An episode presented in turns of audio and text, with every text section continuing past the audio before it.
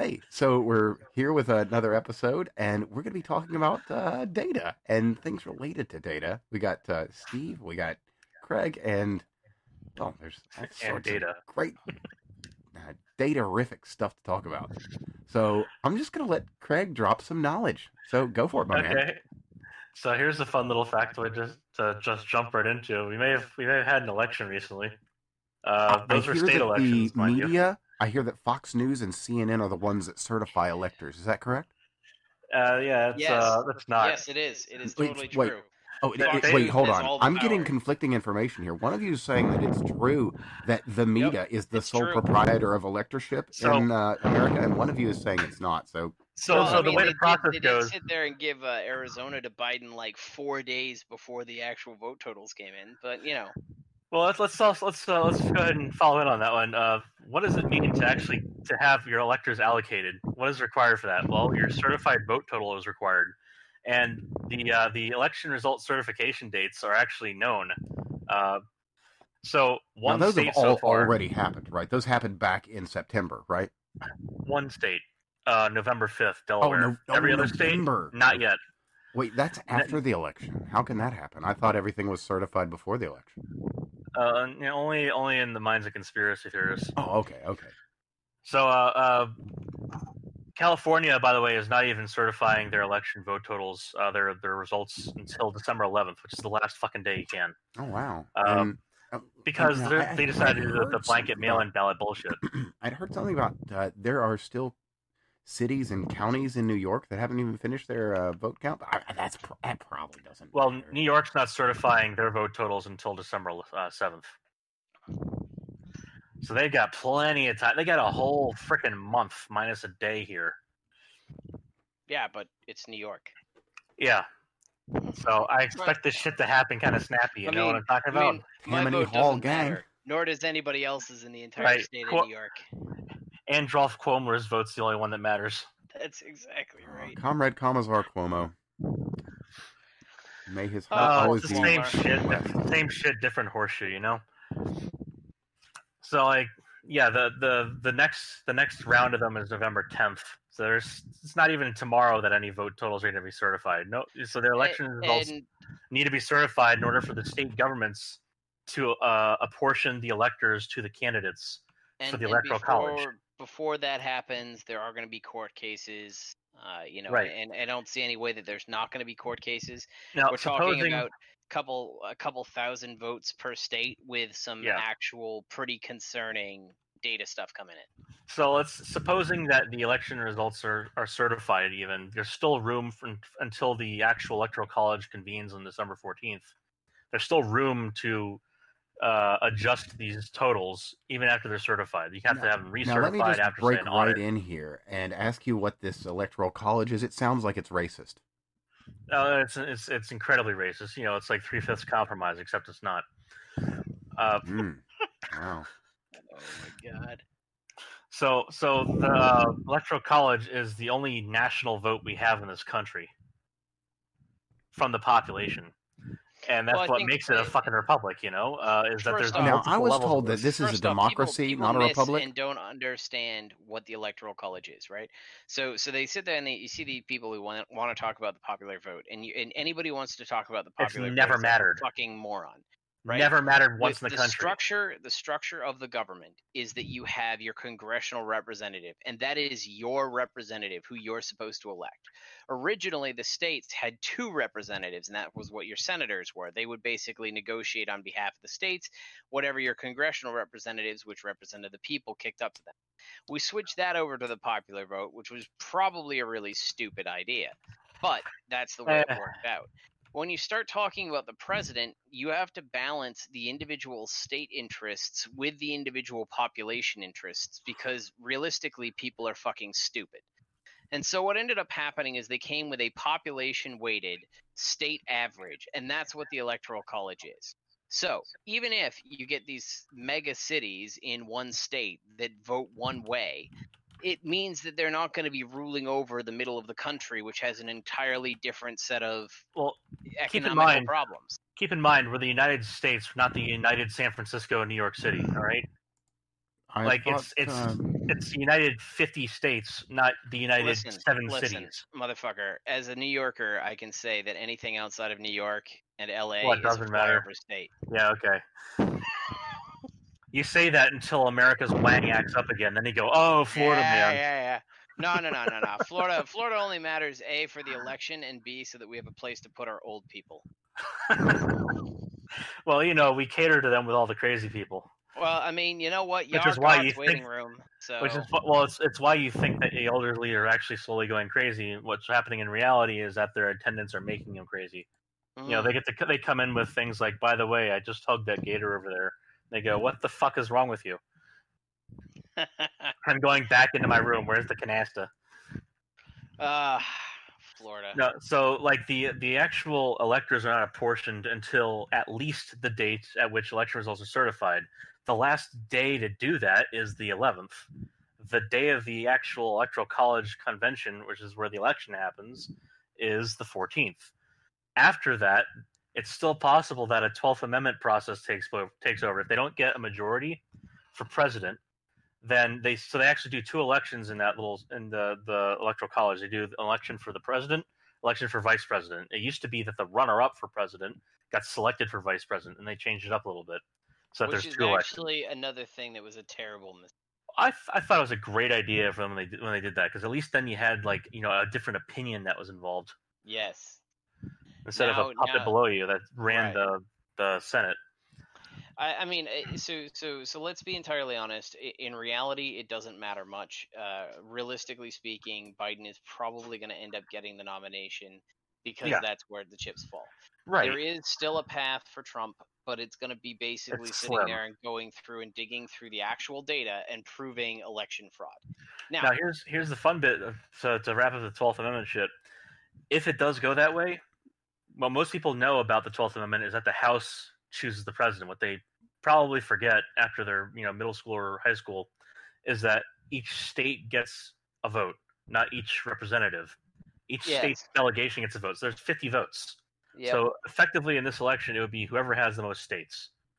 And That in 1800. Jefferson won after 36 rounds of voting because he had to win by a two-thirds majority.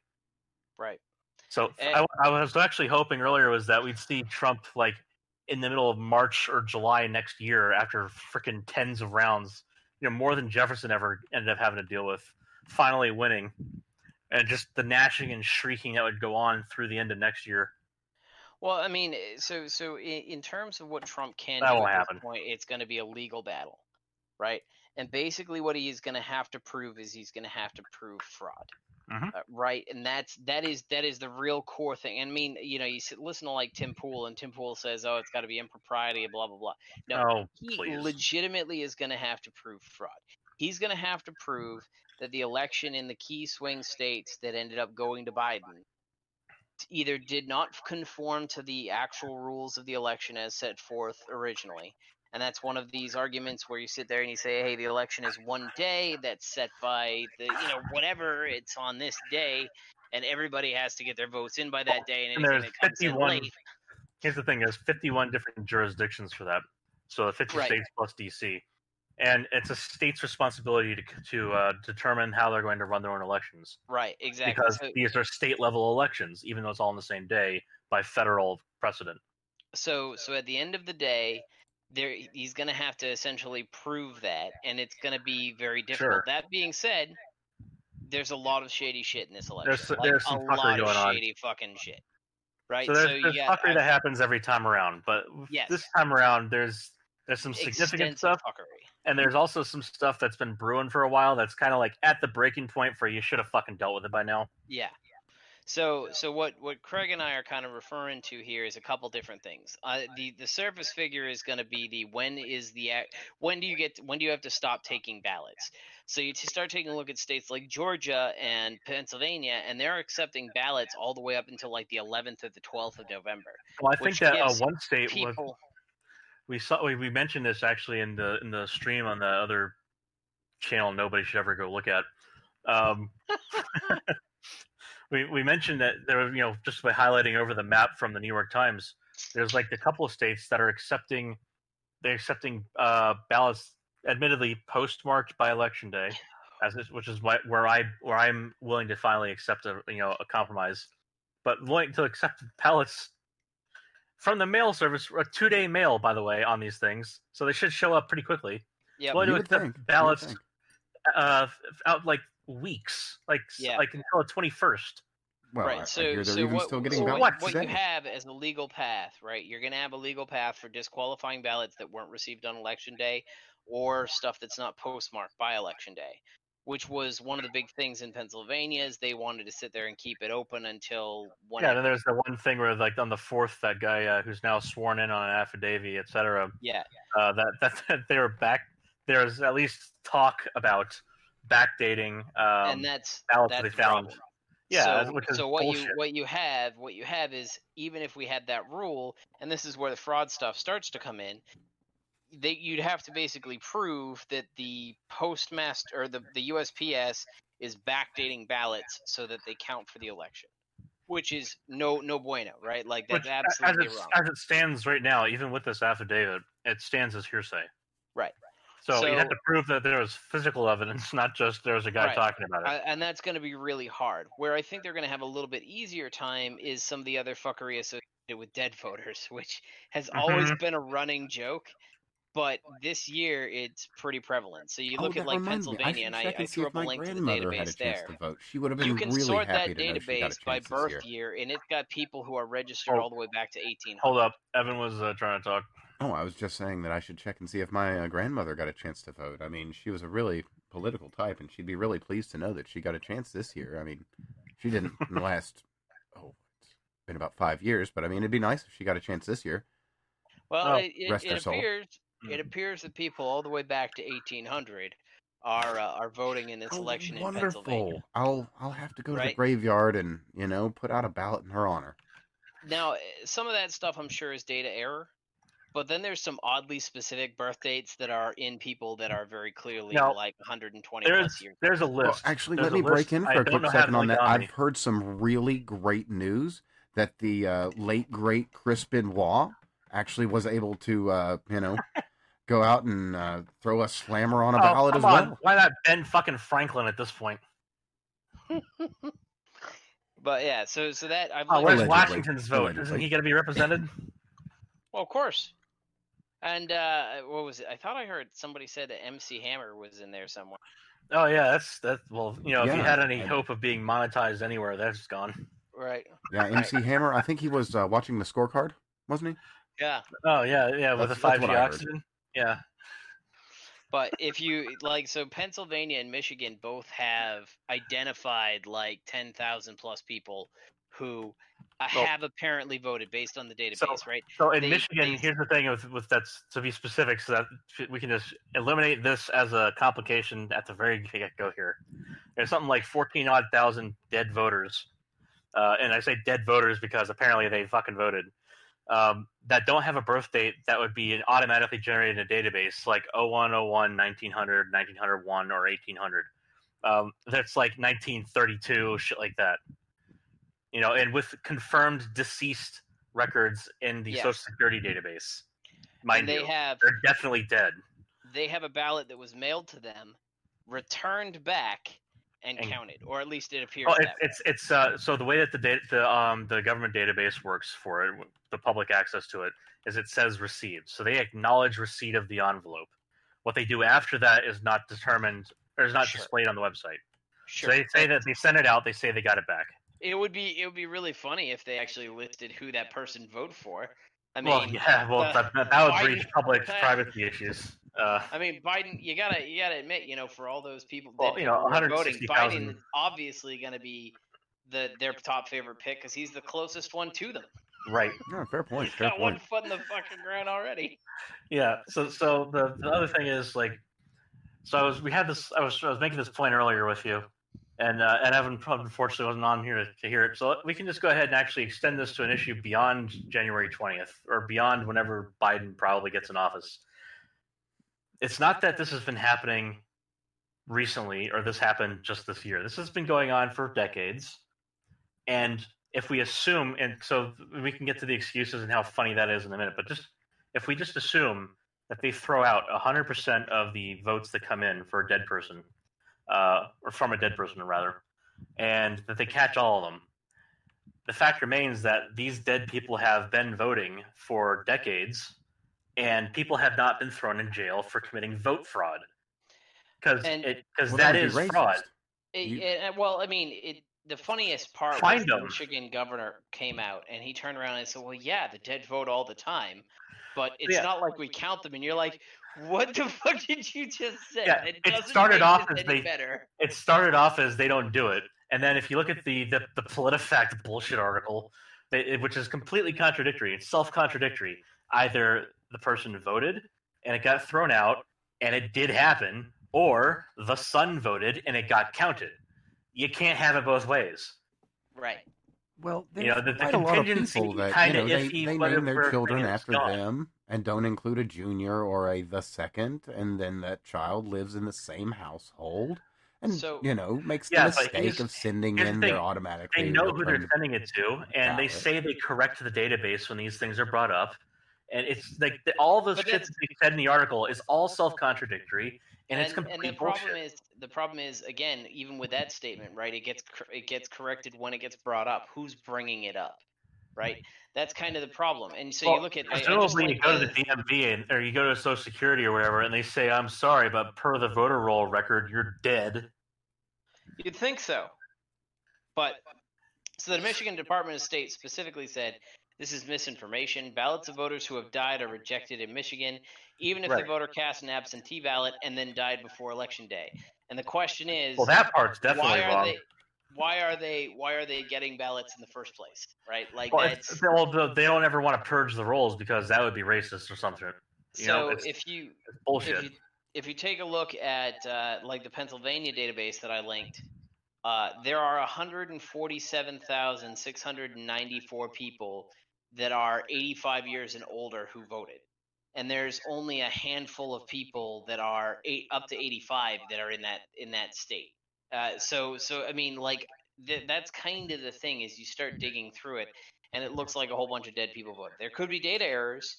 But they're Oh, going to sure. have to explain it. At, at There's also some pretty- 146,694, only a very small portion of those people would have had to vote Democrat for the totals to have flipped away from Biden.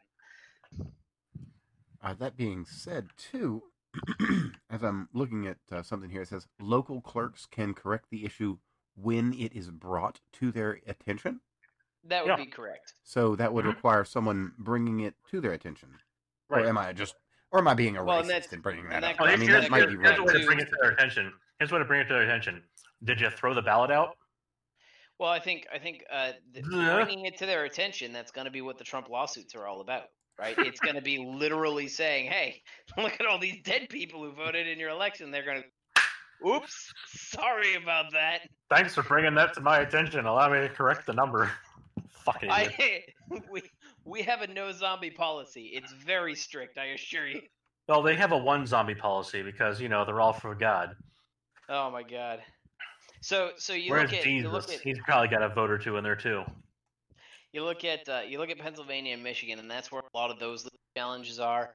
Another set of legal challenges is going to be people who voted in these swing states uh, that don't live in the swing states anymore. Oh, you mean I like in Nevada, in Nevada? Nevada's where there the was like three thousand plus votes but where they did that? I so I have never, and I repeat, never, ever, ever lived in Florida. My Mhm. phone number has a New Hampshire area code. I live in uh, in New York, as I've mentioned a couple times, in the five one eight area code region, which is like all of the northern country there. Right. And I received a request to send in a mail-in ballot to Florida. So, Wow. so, and that I'm, I'm not. Uh, that's not a joke. That's well, real here's my question. Here's my question. Was it from Miami? Uh, it was. That would it make was sense. not. It was. It was some sort of like vote results thing. I, I don't know how they got my information. They might have Uh, just been I- asking for your, your what your who you voted for. And, No, no, they were Oh. actually sitting there and asking me to request an absentee mail-in ballot. oh, okay. So they wanted. Okay, they, that they was gave definitely me an activist organization. Then that and, and they were going to activist org. assist me. Yeah. So so that that's an activist org. They, so that would have gotten caught. So the, Florida has a very good and robust absentee ballot system. It does. Um, a couple of the localities I think did mass mail-in. Probably Miami, uh, some parts of Miami, um, the Miami Dade County.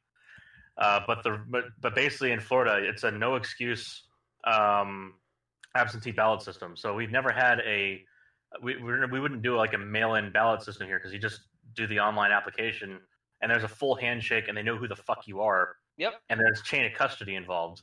Yep. Unlike say Nevada, California, and a couple other states where they just decided to shotgun everybody, and as a consequence, now- like I said, it's probably gonna it's not gonna affect really. I don't think the the total. Well, it's not gonna affect who the, the electors go to. I think the the spread is larger than three thousand, but there was like at least three thousand odd people in Nevada who are not there anymore who voted there, as far as I can tell. Yeah, well, it was the the Trump campaign. The official mission Mhm. was three thousand sixty two people that they found in the national database for having moved from Nevada that no longer live there Mhm. that technically voted in Nevada. So I'm sure Okay. that, that legal challenge will go So that's through. the number I was talking about then. Yeah. So and and when you look at the vote count, it wouldn't that's that three thousand wouldn't make a difference. It'll narrow it a uh, little bit, but really, it would not narrow it a little bit, but like that's 629 to 664. So they need Right. to come up with almost 30,000 No. votes, and they've got 3,000. Under a recount, you might expect to get anywhere between, say, a couple hundred votes difference to as many as a few thousand votes difference. You're probably not going to get more than 10,000 votes difference, although it's possible. You're probably Yeah. not going to get that kind of a margin. No, and, and I mean, And it- keep in mind the the Bush Gore just um the the Bush Gore Florida vote was decided by 537 uh, votes. yes, That's how Bush got Florida. So it's it's it is possible that And some of these not only that, swing actually, let me just hop in here and say it Yeah. took 37 days to Yeah. decide the hanging chads issue. We are at day four. They also went straight to Supreme Court uh, because Gore wanted to uh, only do recounts in places where it would advantage him because he's a prick. Funny that. And then uh, that course didn't work. You know, sad day for well, him. a- a- and I mean, I I could see them recounting Pennsylvania. Uh, and Pennsylvania is going to have some challenges associated with when ballots are received. And it, it could easily be a case where they knock off 200, 300,000 ballots that were received after Election Day, right? Or weren't Sure. postmarked properly or anything like that. Or we're, and we're if- brought to the fucking counting place at 4 a.m. well past the time when it's supposed to happen. Right, exactly. So, and that's a separate issue. So, so I'll, I'll dive into that in a moment. So, so like Pennsylvania could probably easily swing Trump, and that would knock Joe Biden off of his nice little comfortable 290 perch, and bring him down to 270. And then it, all they'd need to do is sit there and get something like Georgia, which is only like 10,000 votes, or uh, Arizona, which is only 20,000 votes, or throw Michigan and Wisconsin into a You see- recount. And you could feasibly get there. You see, you've just given me like hope for my 12th Amendment scenario actually happening. if they do a recount in Nebraska or Maine and they find that one of those two gets to flip, and they get ah. they can just bring it down to 269. Well, and that's that's kind of the thing, right? Pennsylvania's the big the big horse there, and they're really like when you consider how many people voted, uh, it's what six six point six million people voted in Pennsylvania, and it's a spread of less than forty thousand. So there Right. there is actual ground there, and they did some funky stuff with who get uh, what what ballots get counted versus what doesn't, and that could go away. Like that that could very easily flip back to Trump. Mm-hmm. Now, uh, Craig touched on one of the other things that was super kind of sketchy, but not necessarily wrong, which is all this shit that happens at 4 a.m. And I mean, there was a ton of this. Like all of a sudden, Right. look, we just found a whole crap load of Biden votes. Okay, so 4 in the morning. actually, there's actually an explanation for this that's just pretty straightforward. And, and if by Occam's razor here, it's probably going to be the right one. So they did heavy ballot canvassing and ballot harvesting in Philadelphia and other places, um, and you know Milwaukee and, and yada yada. So what that means is they didn't just have someone go out there and ask for the if they could turn in the ballot for them. They went out there and said, "Hey, I would like to tell you about Biden until your ears bleed. Uh, why don't you go ahead and sit down with me for half an hour? Here's a scarf. You know, here, here's here's a here's a here's a coupon to go to Dairy Queen or and that's that's also questionably questionable on the Well, legality. If it has any kind of monetary value exceeding a certain threshold, it's definitely illegal. If it has any direct impact on the decision, it's definitely illegal. which is now the- why The Which is why Harvard we've thing- seen some other people like that, that nursing home lady and whatnot. Yeah. So, so the the thing that makes it plausible and as a reasonable, rational explanation that isn't like full on nefarious here. It's just Yep. that you know Biden did the legwork and and Trump didn't. So think of it like when Hillary didn't campaign in the Rust Belt and then lost it.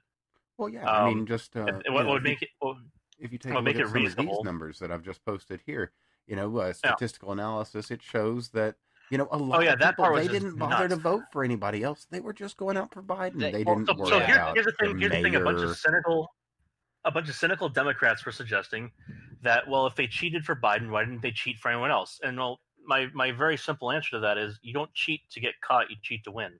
Yes. Uh, and this is probably where they got caught, which is even funnier, uh, by only voting for president. And Well, now, it, now here's is the it? thing: it, There's- it, there's it a violates privacy otherwise. I think ahead. Wisconsin has five a five sigma standard deviation in terms of how many people voted versus the normal vote count for that area. Oh yeah, like I orders of magnitude. It's not orders of magnitude, right? Well, maybe When you like start one. talking about Probability, Five yeah. It's like one in a million chance that that ever actually happened. That's not to say that it doesn't. Well, but for you an know, election lightning cycle, sometimes strikes five or six times at the same place within a span of two or three seconds. You know that, that happens. That's yeah, totally well, normal. That's, that's kind of the point, right? And and they're reporting things like two hundred thousand percent vote count or voter registration, which they apparently have same day registration in Wisconsin. So you know Yeah. there is there is a legitimate Now, potential explanation. That said, there's also the problem where there is so registration will tell you how people can vote. The fact that there are some places where the number of people who voted is greater than the number of people registered is a big problem. yes, it is, and especially when it's significant. There isn't a question about that being fraud at that point, or about There- that being there really is. Because don't forget, for most for most states, if you sign up for a driver's license, you're registered to vote. So in order for them to have this kind of a hundred percent, you know, n- not just meeting all of their voters showed up, but If you hit 105 percent, you have a five percent problem, big problem. I wouldn't say it's a five percent big problem, but you start hitting like, you know, 198 percent, 200 percent, you're you're into like significant problem territory because where are all these people who don't have driver's license? No, it's not the driver's license. It's, it's that you have to be registered to vote to vote. It doesn't like if you if it's same day registration, you're still inside the registration tally at the end of it. Now, I can see where for the whole like the the dead people voting thing and, and shit like that, like there could be there could be issues where the databases are not updated until later to reflect that it was brought to their attention and corrected. But if you're talking about registering to vote, like if you're on the register roll, you're on the register roll. If you're not on the register roll, you're not on the register roll. Well, but that's the thing, right? You get 200%, and the argument they've been making is essentially that it's not that it's 200 percent; it's closer to like 100 percent. But there's all these people who weren't registered to vote previously, and they just Mhm. haven't updated it in their database. But either way, right? We're we're talking about you know five or five-ish standard deviations, which you know means a little bit more to Craig and I, but uh, it- basically, to put it to put it another way, the probability that this happens, where you get this much increase due to random chance, is almost null. It- like you don't get you don't get a hundred percent to goal ever. That doesn't happen. Well, but let me And help you. Let me help you out here. 200% to goal. Let me help you out here for the uh, the people who claim to be members of the party of science. Um, in physics, generally speaking, if you want to make a claim that something happened and you want it to be accepted, uh, you know, for instance, in particle physics, you look, you look for a result with five sigma significance, which means it's a it's better than one in a million chance that you're you're uh, you're not wrong, or sorry, better than one million chance that uh, um, less than one million chance, I should say, that you are incorrect. So if there's a five sigma deviation from from the average here for historical average on on the uh, voter tally in a given area, something really significant had to happen to make that happen, and it's either uh, say Biden really is that loved by all of America, I mean, or just just look at his you know, rallies. I mean, they were cheated. packed. There were people wall to wall. You could hardly even see for all the people that were at those Joe Biden rallies. I mean, the one the one thing to Countless say about the election is overall more people voted than in any previous election, and that is for both candidates, right? So Yeah. uh, if you want to turn around and you want to say Biden has a mandate, that's Mhm. Absolute bullshit because realistically. Trump, eh, Trump and Biden are pretty close to neck and neck in, in popular vote. I think I think Trump's down what three percent is what it is. Maybe. Now, it's- now, there's am I mistaken some in hearing that Donald 70 Trump got more votes than Barack Obama? I, I had heard that did. somewhere. Well, that that's the thing is both sides were energized for this. Well, maybe. I mean, the dead were really energized. They just they just Yeah, came they're out of their so energized they got out of the ground. Yeah. Um, but aside aside Someone from shocked the shit out of them. right, so so you know on the one on the one side, more people have participated in this election than ever. Um, but I, the one thing that I think that we can take away that's at least for those of us who are a little bit more conservative is the Democrats lost big. I mean, they might have won with Joe Biden. Sure, congratulations and all that. Yeah, you lost a lot of house seats though, they, didn't they lost a lot of house seats, And all those governors, you know, any state seat. And what happened? Didn't- What happened with governors, huh? Yeah, right. Now, real So- quick for you guys. state legislatures, huh? Basically, across the board, on every single ballot in every single state, the Democrats lost, except they won the president. Real quick, real eh, quick you question know, for you we- guys too on this. You guys are science guys. I'm just some layman. Do you think you know using your science maths and your smarty Oh, brains? yeah. Do you Uh-huh. think that it would be faster to fill out a form with only Biden, or would it be faster to fill out a form with Biden and like dog catchers and like mayors and senators? You know, I got I got to consult the lady who came around and, and picked up my ballot and gave me a new car. I'm sure Hmm. she's gonna have some fucking answers. Man, know, Florida that- must that be a fat bald- place to vote. That fat balding woman who uh, decided, she, oh wait, I'm sorry, I'm not supposed to vote in Texas. I'm living in Florida. Oh, my No, mistake. it'll- Even it- if I it's did over there, fine. uh, As me they say, vote early, family, right? vote often. I, I mean, Right. so so the reality damn, is what a that, crazy like shit. everything else in in this country, right? Because we have diminished the power of the states and local governments as much as we have, the majority of people end up predominantly voting up ticket, so to speak. So. I, I actually, when people turn around, they say, Meaning "Oh, they give a all shit more about up ticket. Yes, they, they care much more about the president than they do about the Senate, and they care more about the Senate than they do the House, and they care more about the House than anything in their state. Right? That's that's the reality of, of our country, and that's Nobody because we votes for their have mayor. decided to start. You know, when the original setup of the country was local government mattered, federal government did not, and that changed under Lincoln. But Now, what I'll say this though: the thing is, we might place a lot more importance on the federal government, but when it comes down to your day-to-day life, a lot of the the important shit that you have to deal with is still local. It's just that you're not told to give as much of a shit about your local stuff, and you really Right. should, because if you don't care about it, you're going to end up with things like, oh, I don't know, Biden Andrew Cuomo? president. You might end up with Biden as president, and then having none of what you actually want to happen happen near you. Well, eh, you know, eh, and, and there's other things too. Like, so it's folks who, what is it? Uh, was it, um, who's the the governor that didn't lock anything down and their economy's doing fine? And they have, Oh, like, uh, uh, that's South uh, Dakota. South Dakota, or is it South Dakota? I don't remember. It's, it's Yeah, one of female those. governor, I So- so cannot let's- remember her name for the life of me, South. Dakota to New York, which is a giant shit show, or South Dakota to California, which has human feces on their streets, right?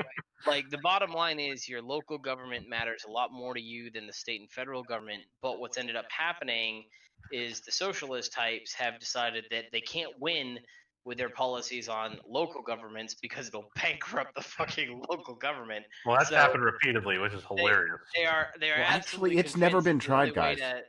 To, to not sit there and screw over everybody is to screw over everybody. Also, I, I will never tire, by the way, of describing San Francisco as the only place in the U.S. where it is perfectly fine and reasonable to have a foot thick layer of human feces and use drug needles. Um, Literal and, and, then, and then claim that you have the shining city on a hill. Literal shithole. Like just, yeah, it's just a look it literal in a shithole in the dictionary. United States. A hole that has shit in it. There you go. like the, the poop tracker there is is probably the best uh, the best known website that describes the area. Yeah. And Literal app that you can download on your phones. And by the way, Like- if you happen to travel to San Francisco, I really recommend getting the poop tracker. It'll really save you in uh, shoe So- cleaning. Not to like to get too personal on this kind of shit. but, Like my little brother does, like lives out there. Hopefully, he's getting the fuck out of there sometime soon. Uh, you know, before they come in with the wealth tax, which is a whole hilarious other thing you're going to do over there. Uh, Well, they're already trying to uh, tax ways. something on people that are leaving. So, you know, well, he'd- see, it's, not only it's not only that they're going to go for like a, a just over four percent tax on the, the wealthy in the area. It's they're gonna they're gonna try and enforce a ten year backlog on it. It's not gonna fucking work. oh, to they're super unhappy about Joe leaving. So, but Really? but he's but he insists that he's he lives in not San Francisco, even though he's close enough to the area. Like I call it that. And like he's, he's Oh, so he told me doesn't actually about- step in the poo. He can just kind of Well, smell that's it. the thing is he's told he's told me about you know not about having to uh to look out for this shit because he's he's seen it on the ground. It's not like it doesn't exist, and uh, you know, it, and when we talked about it before, uh, one of those the weight of a child stepping on one of those needles, it'll go right through the shoe of a kid's shoe, or right through the sole of a shi- uh, kid's shoe. Oh, Jesus. I Um, mean, stat you 'em. know, like it's you can even even even for me right like new york city is a couple hours away and i avoid it like the plague right because at least it's not like, covered in as much shit, you know. that, that- there's actually very little shit in new york city it just Right. smells like pee everywhere the Right. homeless people use the subway as a public bathroom even Yeah. though there are public bathrooms in the subway they can't be bothered to go the extra few yards Well, what they really love to do is do it in the car while screaming, you know, just to make sure that you're awake on your way to your job. It's a Well, public I mean, service, you know. Absolutely, Oh my absolutely. I mean, you don't want to go to your job, you know, half awake and unable to get to work. You want to, Yeah, you want to wanna be have permanently that will to traumatized and awake. But eh, you know, going going going back, so so we've uh, we we've tied everything into the federal races. But if you actually take a look at like overall government picture, the Democrats didn't just lose; they lost huge in this election, and it's actually kind of satisfying. So worst case scenario, Yeah. or at least worst case scenario from my perspective, Blue wave. Joe Biden wins, but he can't do shit because the Senate blocks everything. So that's what I'm, not so that's I the mean, thing the is they might critical still race try to theory steal the stuff gets Senate. rolled back, in any uh, presidential, um, what is it, executive orders will get undone. Obviously, So, so they're so there's, they're going to try and do um, with the runoffs in Georgia and, and what the runoff in Nevada or whatever, it's another state. Doesn't, doesn't matter. But there's just like three or three or four runoffs total. I think three. Oh, And, speaking uh, of, one of them doesn't even happen until. January second. That's the Georgia one. So I mean, we theoretically won't even have an answer until then, potentially, which is So, so the thing is, I believe that the that the congressional session is sworn in uh, or is brought in on uh, January sixth, and then that's they have that time between the sixth and the twentieth to resolve things like um, whether or not there's enough electors, yada yada, all that shit. So if there's a twelve A process, it's going to happen probably after January sixth, with the next set of people, which is going to include the, the rebalanced House. So even if that was the way, if that was the end of uh, the, the end of the path there, um, it's probably going to be Trump at that point. Which I don't think it's ever going to get to that point. But I would No. be laughing so hard if it did. Well, I mean, you, know, I'm not, I'm not super worried because it's looking like this, the Republicans are going to hold the Senate. They gained Yeah. in the House. Uh, Right. They held pretty much everything on the state and local level. So, So, realistically, this I think they gained a governor and lost the not governor. a blue wave. They won one seat, and realist, and I think we can be honest, right? If if Trump lost the presidency, it's due to his fucking mouth. Right? Yeah. like the dude well the dude that or is- you know chicanery. I, I, He's, he's I- immensely unlikable as a person. He is immensely unlikable. Like I think I think we can turn around and say chicanery aside, right? Oh yeah. That that Trump should take a lesson from this and close his fucking trap every once in a while. Like, you know, well, it's not going to matter if he's not president anymore. He Well, can I tweet mean, as yeah, hard I as he know. could. But I mean, TNN is going to be it- a great look at it, network. right? Don't lie. I I absolutely believe that if it wasn't for COVID, it would have been a blowout for Trump, right?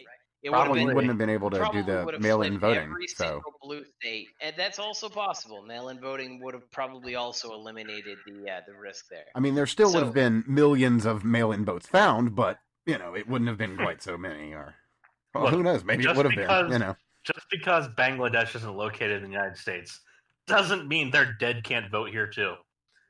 Yeah, I mean, you wouldn't want to be a bigot, would you? That's exactly right. Like Xi Jinping has the most important vote, whether or not he's going to buy America. That's I right. mean, and I you know, mean, goods are just And cheaper since to he make got in his China, guys. You know, his uh, his his big upcoming. Since he got his Manchurian candidate in, you know, I'm Yeah. pretty sure we're gonna all start speaking Mandarin soon and praising the one party. oh no, no, they Mandarin is High Chinese. They'll be teaching us Cantonese. But I, I, I think that Well, they're gonna Trump- like us first, and then they're gonna hate us. Trump is Trump. Trump lost this on his own because of his behavior. Like, it shouldn't have even been close. And It's it's yeah, the the economy that he was pushing was chugging along so hard Yeah, that even the promise of it should have been enough to get his ass back in the seat. right. well, and, it got and, I mean, million most people out to vote, or is it seventy million?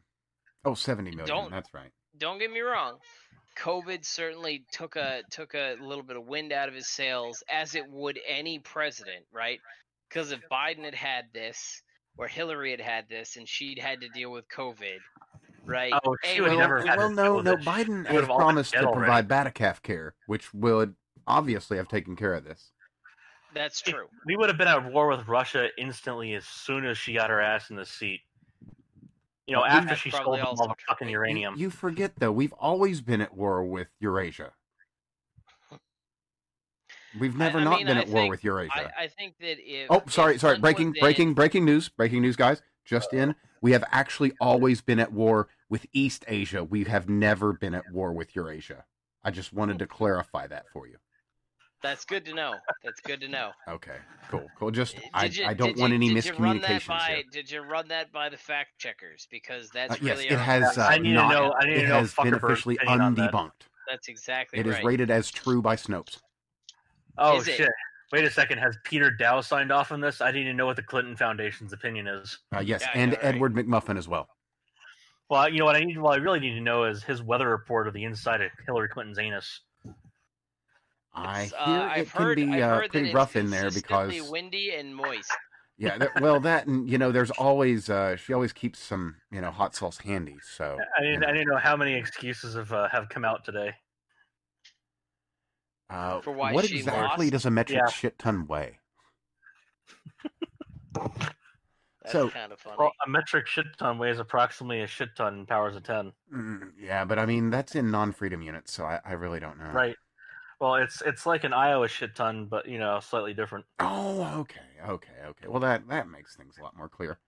Uh, speaking of clear, so have you guys uh, heard of uh, Dominion voting system? Oh, have yeah, I? Well, that's that's that's the one that's You know gonna what's- be kicking off a lot of stuff. You know what's great about Dominion is Dominion told us all about Dominion. Their data dump is just great.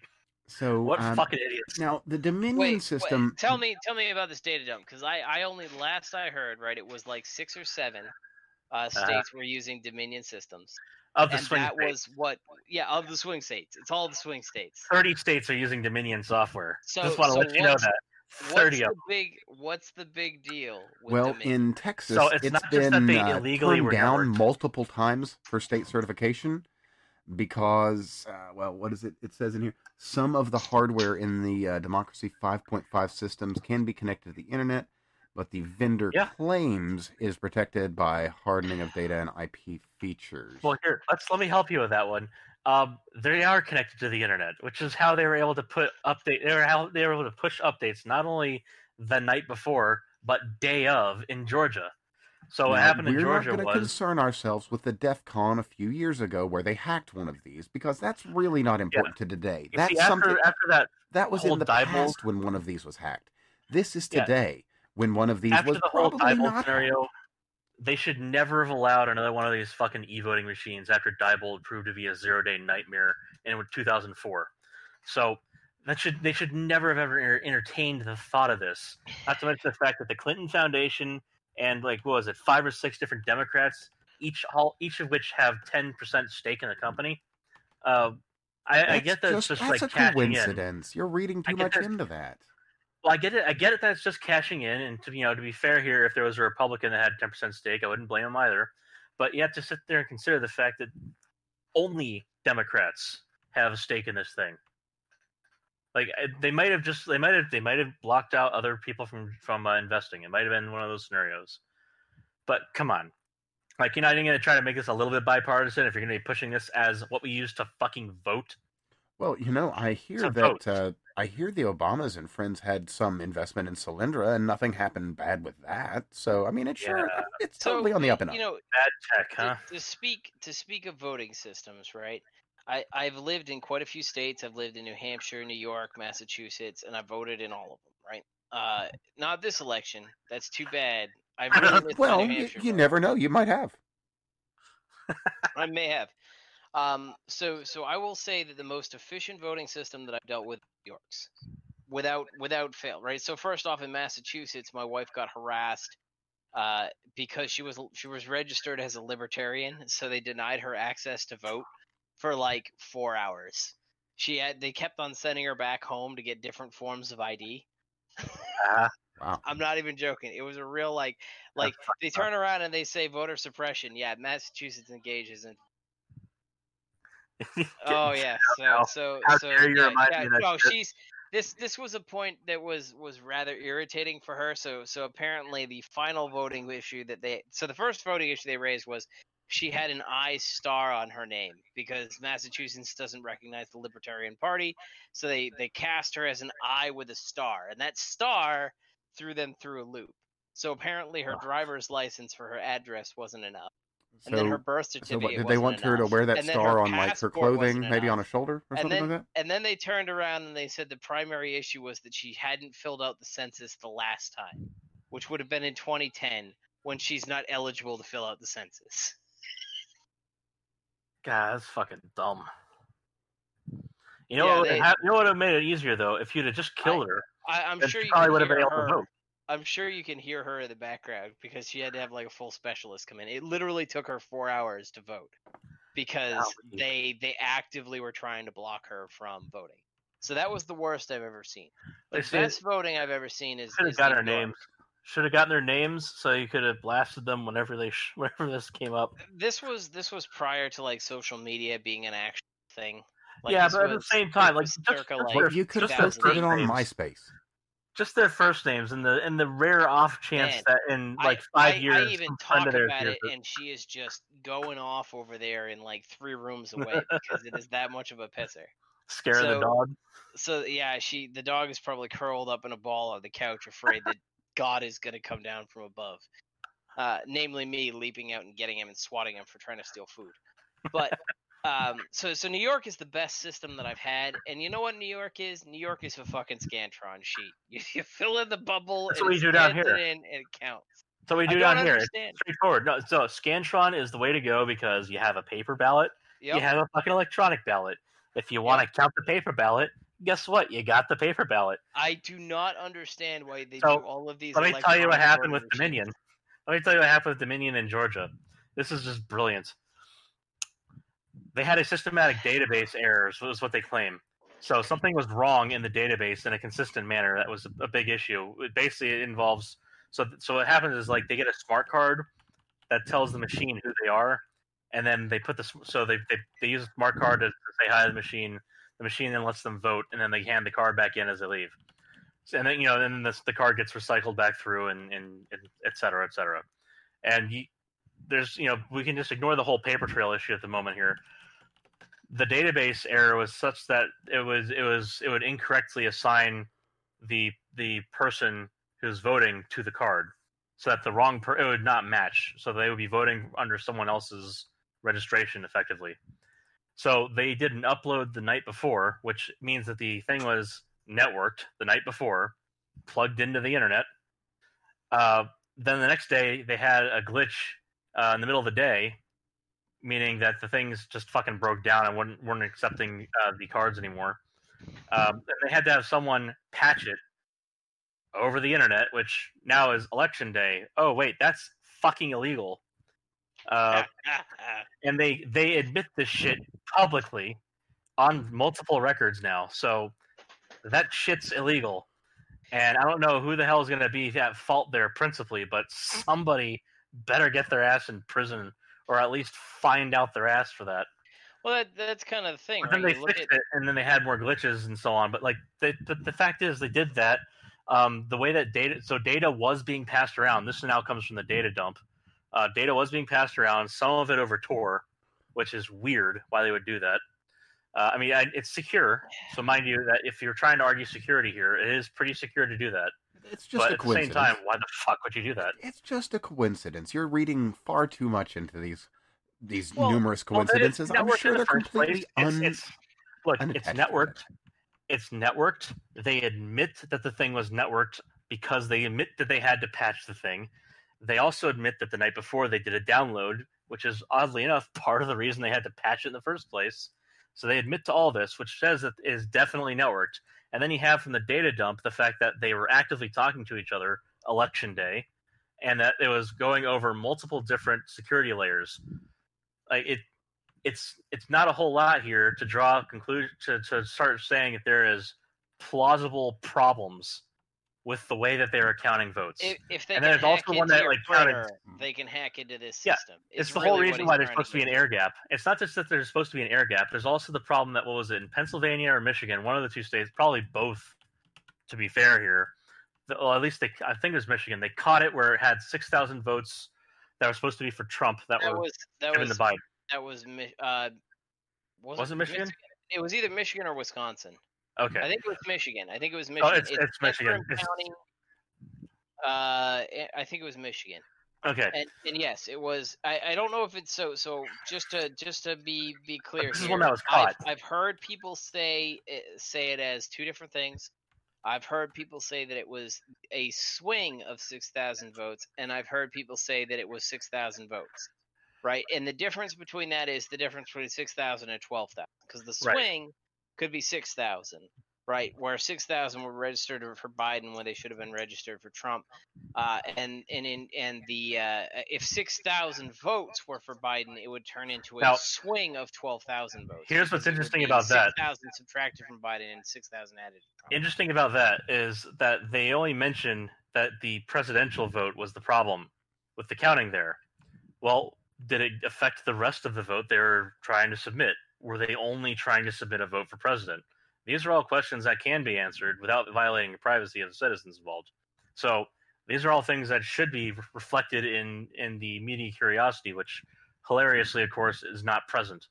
Uh, Well- because why the fuck would you want to question an election? as you know, there is no way that our elections can be tampered with. And if you are to bring up any other thought that perhaps a country, Russia, for instance, could uh, interfere in American elections, that's actually un-American of you. I, I'm sorry, that sounded like a little bit of a little bit of a coffee head there.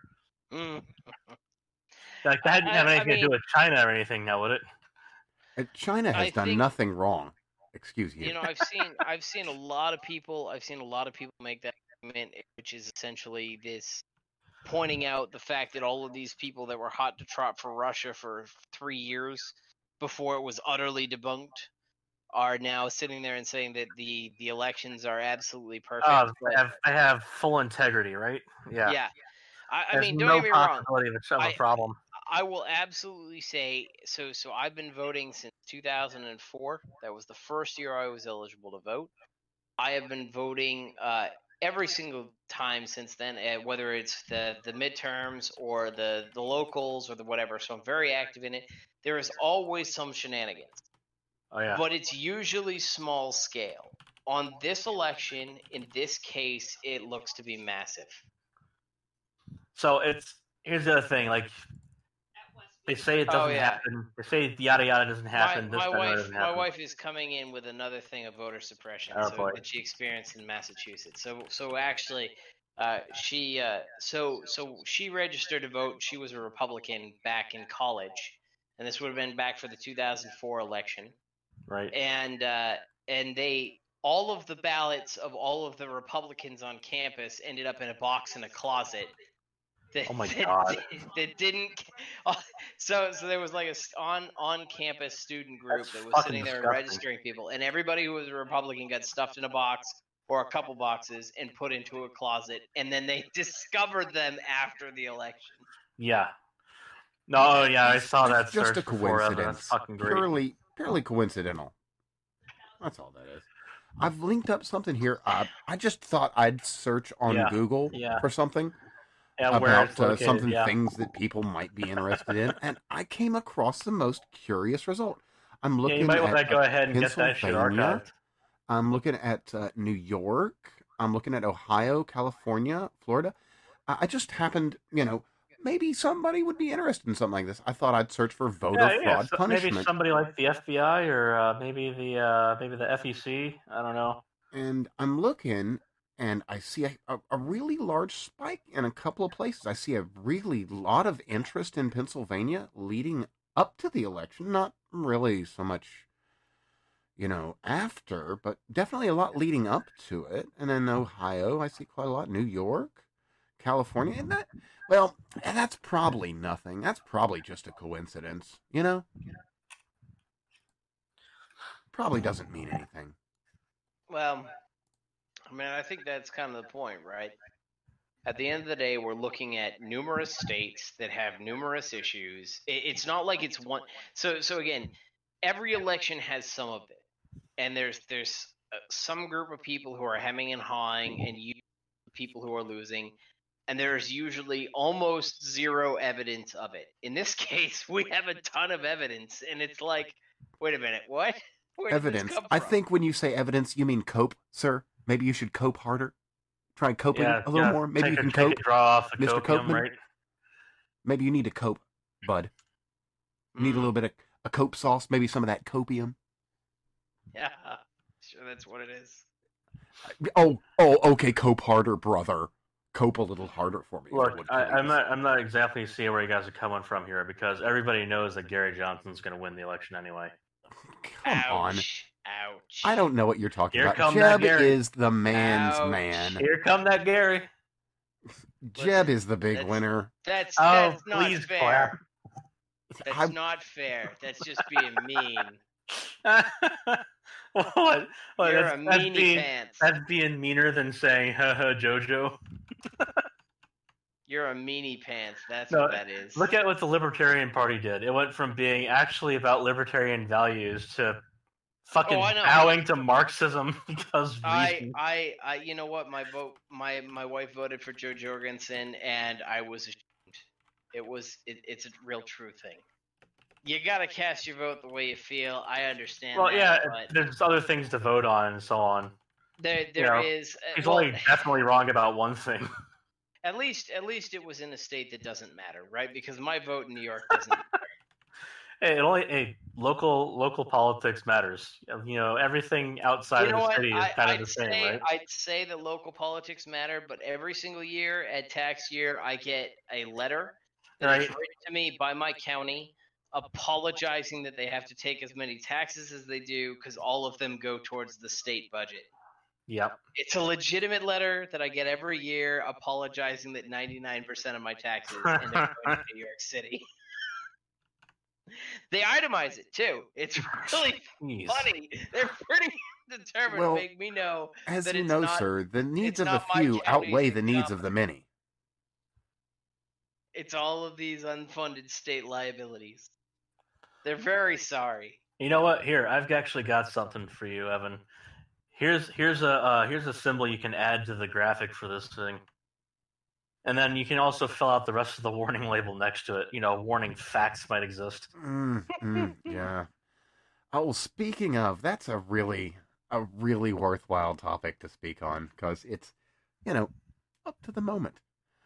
Um, warnings on uh, things. So everything. I tried to get more of those, and, and it's funny. I actually literally repeated people who got the warning. Literally, I, I quoted and not quoted uh, of these other people to try and trigger the warning on my own feed. And I guess like maybe I I fucked with the 5G oxygen shit too often. You know, maybe I maybe I jerked until I went blind here. Uh, but it's not giving me any of the warnings. Like I can't get the thing to give me warnings anymore. Either that or, you know, there's another possibility, which is in the scale of actual people who matter, you don't. Well, that's what I'm saying. Is maybe they just kind of like clicked the little option on me. No more warnings for that faggot. My my guess is that they probably turn around and say that, that this is your average outreach per tweet or whatever, and they said, okay, you don't you don't have a significant okay. enough impact that That is make it self fulfilling. That's self fulfilling. If they fucking shadow ban my ass every week, of course I don't have the outreach because nobody else is gonna see me. Well, I mean, you're not the only one who's shadow banned on Twitter. I mean, I know, on. but like I get that shit. Like I, I get that routinely. At least, at least I get deboosted, and at the at the at best, you know, a typical month, at least three of the four weeks of the month, I'll have at least a day where nobody's gonna see my shit. Why? Because they decided that I was saying things, and I can't do that.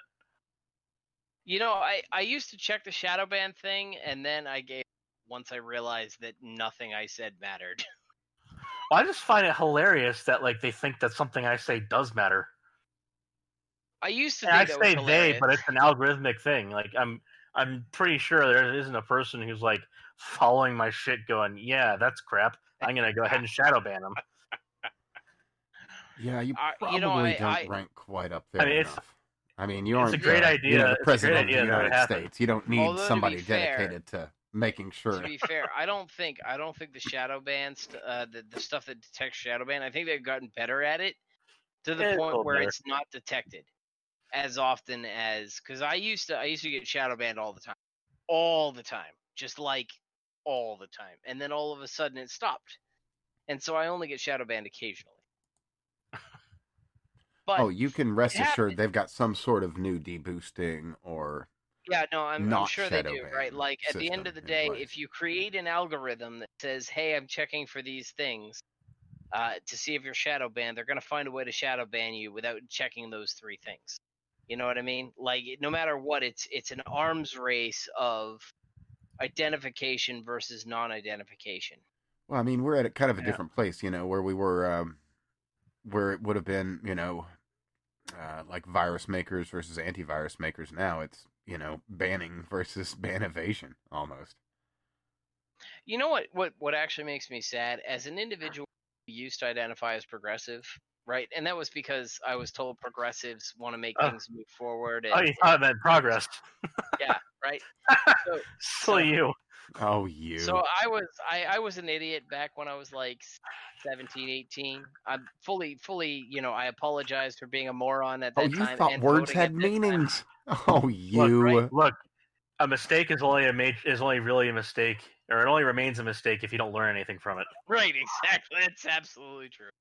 So, so I do, but I still feel bad, right? Like I actually, I, I believe, you know, they sit there and they say, "Oh, I want, you know, voter disenfranchisement." I'm like, yeah, yeah, I actually do believe that you should be 21 before you can vote. Oh yeah, and you should probably own property because if you don't can't manage to do either or, Let's go you back really to don't have 1800. you don't have any skin in the game, and you haven't really figured shit out yet. There we go. Well, you can say, well, yeah, but I own my Lego set. Fuck you. That's property. But so so like I remember back in the day, right? Uh it used to not be like this where where they would ban everything. The left used to actually make arguments. and that was something that that like, you know, even if I was a teenager, right? And I knew nothing. Nothing. well, the left was, was racist then, so, you know, they were able right? to make arguments because arguments are racist. But anyway, sorry, maybe, continue. maybe maybe that's the case, but but now the problem that they have is that they lose ground in the culture war, even though they have the entire power structure behind them, and that's because they aren't making arguments anymore. They're just So- making up random shit and and yelling at people, and that doesn't work. But Coca Cola told me it works. I, You I gotta don't remember understand. though. You gotta remember Trump is a '90s Democrat, so he's pretty He representative. He's pretty representative of what a Democrat used to be like. Sans agreeing with the Republican platform. You know, he makes arguments. He might not always Yes. do it the best way, but then again, he's a fucking Democrat. So I'm not really expecting a whole lot. Well, you know, I, I think I think that, that you should look like, at it as to, they used to have reasons behind the shit they did, besides yes, but that's racist and but that's sexist. You know, it used to Well, be eh, it- better than this reactionary shit fest. I think I think when you look at Trump, right? When you look at Trump and you're trying to understand why Trump does what he does, at the end of the day, Trump doesn't make any decisions. Like he makes every decision, but he doesn't make any decisions. He hires people to make decisions for him. And so he chooses the best of the best in a series of best of the best. So so he puts those people out there to present him with information that they believe is the most accurate, and then he makes the most sensible decision from the information that's presented. Which is why he sounds like a fucking idiot every time he opens his mouth. Because he is. But because he is, he's a fucking idiot, right? Yeah. Like critical race admit this. theory. critical race theory was an easy win in debate one, and he somehow fucked that up. I don't know how you fuck up on critical race theory. yeah. Like you literally have to know nothing about critical race theory to fuck up on answering a question about critical race theory because nobody is going to support it if they know what it is. Well, you know exactly how much do you want to make uh, your race, your sex, um, your heritage, and, and all these little details. How much do you want to make them central to your ability to to fucking process information in your life? Right. You So know, my so- skin color is such and such, therefore I have this ability to say anything about this thing. Are you questioning aren't original you, sin? You in that unique It sounds like of someone's people- questioning original sin here. And that sounds heretical. Yeah, there we And go. I love the science. Whee, unbeliever. Are are you questioning the science? Because the science is the awesome. Yeah, the the science of of the shittiest part of sociology. But but think about for a moment, just a moment of how much the left, how much ground the left has given up to the intellectual right, because they decided that they weren't going to argue these points anymore. They weren't going to debate these points anymore, and as a result, every single time that they come out, they sound like fucking morons because they don't have a rehearsed argument to give to combat stupid shit Well, they, the they don't says. practice. They never practice their argumentation. They never refine their arguments because Right. arguments mean that you're bad. Well, also they If don't you're not- practice what they preach I either. Or think their, argu- their their their premise is that arguments don't mean you're necessarily bad, but the idea that you would give somebody who you disagree with any sort of legitimacy or platform is No. is what they're arguing against. No, no, no. I don't even find it to be that complicated. The very act of allowing yourself to entertain another idea, because mind you, you're able to entertain the perspective of another without necessarily internalizing those, those Yes. opinions. The the the inability to do that, or so doing that at all right now is considered verboten. You aren't supposed to do that anymore. You're supposed to just agree with somebody else, and then you can agree slightly differently, but that's about it. It's back down. It's back down to. It's back down to asexual reproduction for the Darwinism here. There's no Uh. crossbreeding at all. And that's kind of a shame because like so so my transition away from was the progressives have a point to the progressives have a point but don't have viable practice to the republicans have a point to oh my god the republicans end up being right on everything But And you see, that's that's the thing, is they aren't right on it everything. The No, Republicans are very, very often wrong on shit, but they're not as wrong as the goddamn progressives. that's that's probably an accurate phrase Like it's because it's it's it's the same thing with with any other crowd system. Like you know, none of us are as dumb as all of us. Is basically what it comes down to at the parties. I, I- and I would I would agree with that. I would agree. I mean, the upside is the Republicans have what I what I turned when I was younger, and I said, in order for me to vote for a Republican, they need to basically give up on the far right, or the far religious right, right? Yeah. And, and you know what? They've done that. Well, Trump Trump is because he's a '90s Democrat is basically what brought that to the party when people of our age have come up to the point where we're able to kind of start taking over the party base, Yep. and none of us want that shit anymore because it's it's literally it's it's more to the libertarian position on that. It's look, keep that shit to yourself. That's for you to care about. The rest of us, we're fine without you having to sit there and spit it at us every day. Yeah. You know, even if we're even if we go to the same fucking church, it's churches for church, not for out in the ballot booth. You know, Yep. it comes down to that kind of crap. And and I think that's one of the things that Trump did fairly well was he, he tossed enough red meat to the evangelicals without sitting there and compromising. He tossed The them middle. three court seats. That's Yeah. what he did. well, I don't know if he tossed them three court seats. Well, he, he he dangled at least one in front of them. I would agree with Amy Coney Barrett filling that that mold of religious conservative, but I don't think the other the other two did. Well, No, we not have by to be a long honest. It really remains to be seen, too. when it Well, comes to so- Amy Barrett. I was talking to someone uh, yesterday, and you know they were saying that she's her, her thing is based like they're this this friend of mine's a, a lawyer in England. She's pretty well con- convinced that ACB is gonna go after abortion, like it's her thing. And it's like yeah, yeah, yeah, but like there's there's only so many ways you can contour that, and there's no outright reversing that as precedent No. period. And like she might be in a dissent, and then I was you know informed politely that she says she writes very shitty dissents, um, which I can believe, you know, because if you lost if you uh, if you've lost on a, uh, a case decision, you know, you might just end up being like, yeah, whatever. when you have to write if you're part of it. Yeah, I can understand that. I mean, hell, that's how I end up engaging with you know renewable energy on a weekly basis. Right. You're retarded. that's my dissent. You know what? That's You are- actually a completely perfect segue into something I was wanting to talk about because Someone's Australia. retarded. Uh, maybe so, maybe no. Actually, I'm kind of curious to get your um, get your Mhm. input on it. But Australia is going to be building a giant battery bank. I'll link the um, Cool. thing here, Are, Fantastic. are they also going to be building it on a fucking fault line? probably. Either that or near like a death bear. Oh no, no, this is this is better. oh, this sorry, is no, better. this they better. don't have death bears. They're They have drop lithium. bears.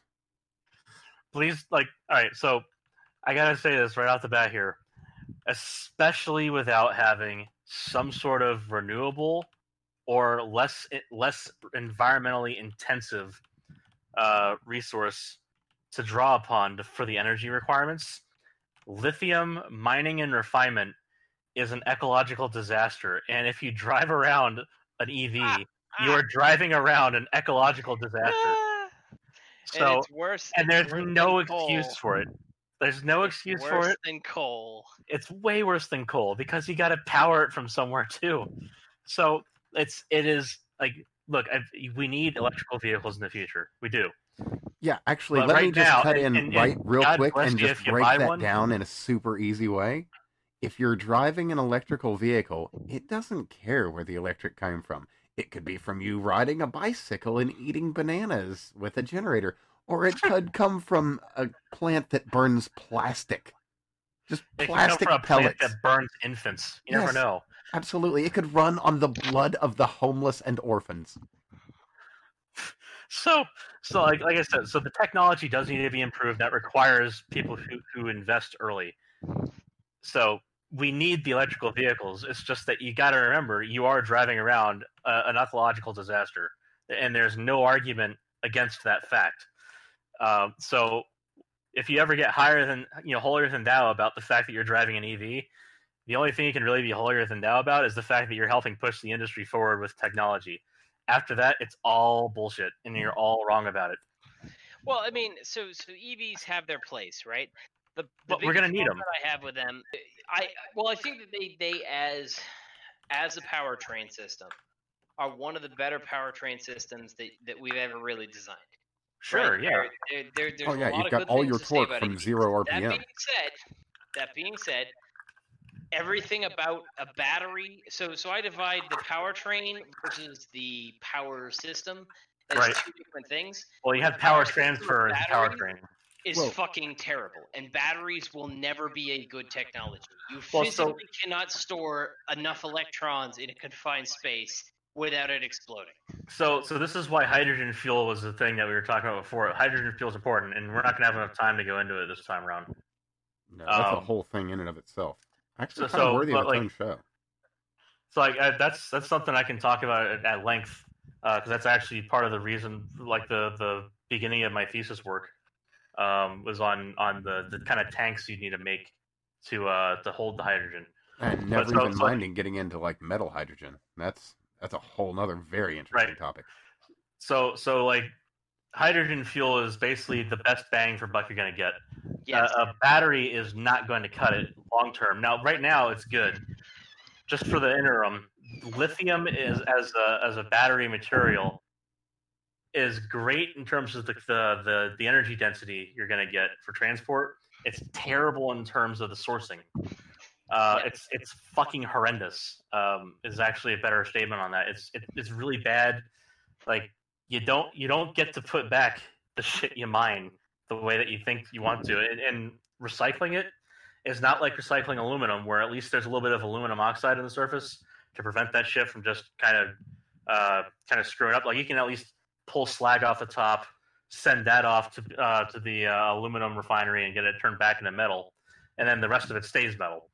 With lithium, when you recycle it, it's basically all processed back in with the ore. You basically have to reoxidize it and then reprocess it and re-refine it. And that's because it's not a stable compound. It's very reactive metal, and it in in air, it's going to just form the uh, the oxides, peroxides, and superoxides and nitrides very readily. Lithium's very reactive with air. It's not so. There should be a thing that's distinguished here. Reactivity does not mean like reaction speed. So while it doesn't react very quickly, it is simply a fact that it is going to react with everything in air nitrogen, oxygen, everything except the noble gases. Yep. So the only way you can really process it is in a dry room environment, which means a moisture content of less than 2%. That's relative humidity. So that means people have to wear the bunny suits and a respirator on. Um, and they have to have it pulled down tight around their goggles, otherwise, Well- all of their skin starts drying Well, out. Before you before you even dive into that aspect Sure, for yeah. lithium batteries, right? The bottom line is they don't have the life that we really need them to have for sustained power grid output. We're So they're starting to get there. to, they're they're still about seven to eight years before they're no longer viable. So so the uh, the batteries the batteries are are starting to get into the lifespan where they're really going to make a lot of like there's there's there's great technological breakthroughs that have been made relatively recently. Oh yeah, Talking there's about some in the last that twelve uh, months. that like it just basically adds an order. I, I So- don't so want to say so order of thing. magnitude to the life of these, but very nearly. Like it's it's an so the way that they exponential growth in its uh, Yeah. lifetime. So the way, the way they fail is the electrode will the electrode will will um, every time it gets charged and discharged, the atoms for the lithium side will get uh, replaced um, not unevenly. So they get they get kind of you can imagine like uh, someone laying down bricks. If like every so often you you skip a brick and you you put it up next to it, and you come back around, you do the same thing over and over again. Eventually, you're going to get some areas that are really tall and some areas that are really short. Uh, the same kind of thing happens with the way that the electric, the um, I keep saying electric. I don't mean that. I mean the lithium comes back to the electrode. Um, and the the thing that matters here is that distance between the electrodes determines the electric potential, and the parts of the electrode that are closer to the other side have the higher potential because they concentrate the charge. So what ends up happening is it's a self-reinforcing loop, and you build out what's called a dendrite, which is just a little thin piece of metal that will cross across the battery and short it out. In fact, if you remember the exploding laptops from like a couple decades ago, this Well, is why they were happening. Even even you talk about the exploding batteries seven from Yeah. two years ago. Right. That was So the problem. same deal. So the the technological advances that have been made relatively recently uh, have been able to cut out a lot of the ability of these dendrites to cross the battery, which is huge. So that's that's going to extend. This is why the lifespan of lithium ion batteries has, has been such a big issue. That said, the capacity of a battery bank to at grid scale needs to be very large. And if Well- they're going to build a large scale, and they say they are, it's a football field sized battery, uh, and 300 megawatts of power output, Which is nothing, by the way. That's Which- absolutely nothing for any Admit- grid scale deployment. Well, here's the thing: it's it's nothing for base load, but it might be able to absorb some of the the uh, balancing issues that they've been having. Yeah, I- it it works as really an won't- excellent it uh, won't as No, a no, here- here's the capacitor, thing. really, the. You're- you're for still people to thinking- understand. You're still thinking that it would take the full amount of, of surge capacity. I'm not saying that. It's it's only to smooth out the intermittencies in filling in surge capacity from renewables and the like. Maybe, but that still doesn't cover the Well, doesn't have to cover much. associated with the duck the duck curve, right? Like that's the reality. It, it. it still doesn't have to cover much. Is the point here? Like you're talking about probably in the neighborhood of a couple hundred megawatts, which is which it could could do. Now, the 450 megawatt hours of storage might not be able to cover very much of a ripple, Well, actually, to read specifically from the article I've got here, it says the battery bank is expected to have the capacity to power half a million homes for one hour, which, in the grand scheme Right. of things, not a lot. But Not Right. a as This is an what I was- this is what we were instant, momentary thing, that's really Okay, quite okay, lot. so we can Well, we can think- back I up a second I here. think the better way to the better way to frame this is how many megawatts are in a power plant, right? So you start talking about most power plants. Most power plants are roughly about fifteen hundred megawatts. That's Yeah. roughly where they are. The larger scale stuff, such as the uh, I, I I can't remember exactly what it is. It's like something or other in Japan. It's a nuclear plant. It puts out eight thousand megawatts, or roughly about yeah ninety times this. And at what Sorry, pace? thirty times this. At what pace? Thirty times this. Yeah. Right. Well, so so you're how- talking about you're talking about a scale problem. So they're putting out a football field worth of stuff, and something that's like 4.2 Now- square kilometers outputs 30 times that. Right. So the, the the point that I was getting to here is that so so again like we can we can back this up. We said base load. So if you talk about the amount of energy that uh, a population needs over the whole year or even just a day or whatever, it's going to fluctuate between you know between some known necessary minimum that's called the base load and it can get as high as some def- uh, some expected maximum that's the surge load. So it's going to fluctuate between those all over all over the place all the time. But the base load is what you definitely need to have available to avoid a blackout. Period. Yes. And then when you have an insufficient supply to cover your surge load, you get brownouts. Yeah, where you something get like inst- this, get unstable and- power. something like this in a state like California. I mean, maybe Right. not right now because things are utterly fucked, but during their normal, only slightly fucked situation where they have the Not- rolling brownouts, it could really, really. make a huge It- difference. This won't make a huge difference. That's kind of the that's that's kind of Yeah. the point that I'm trying to make is So, so this isn't start a something it talking will about- be designed to. That's the when thing. we start talking about the scale of a power plant, this is a fraction of the scale of a power plant. Right. They'll So the sit there and they'll put things in terms of like this many homes for an hour. And people are like, oh, yeah. And they'll take away this Yeah. this many homes. They miss the hour portion of that. Right? Right. Well, that's what I was So- asking you earlier. Like when you do the scale of a uh, power plant, that's per what time unit? Like per second, per minute? No, no, no. I mean, that, that's that's generally megawatts is going to be joules per second. Exactly. Or- No, or and- units well, that's hour. that's what I want to bring second. up. it's like this is so- per second.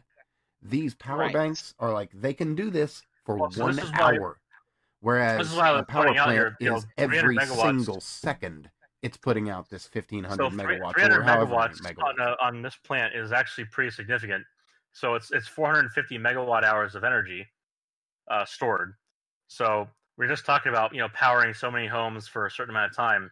450 megawatts over five hours is, or over one hour rather is is the total amount of energy it has, but it only gives it out at 300 megawatts. So Yes. it's it's not giving out. It's just, it's not one hour at 450 megawatts. It can only handle 300. Yes. But the point that I was getting to earlier is that now we've established baseload, surge load, is that this is probably not even designed to cover all of surge load.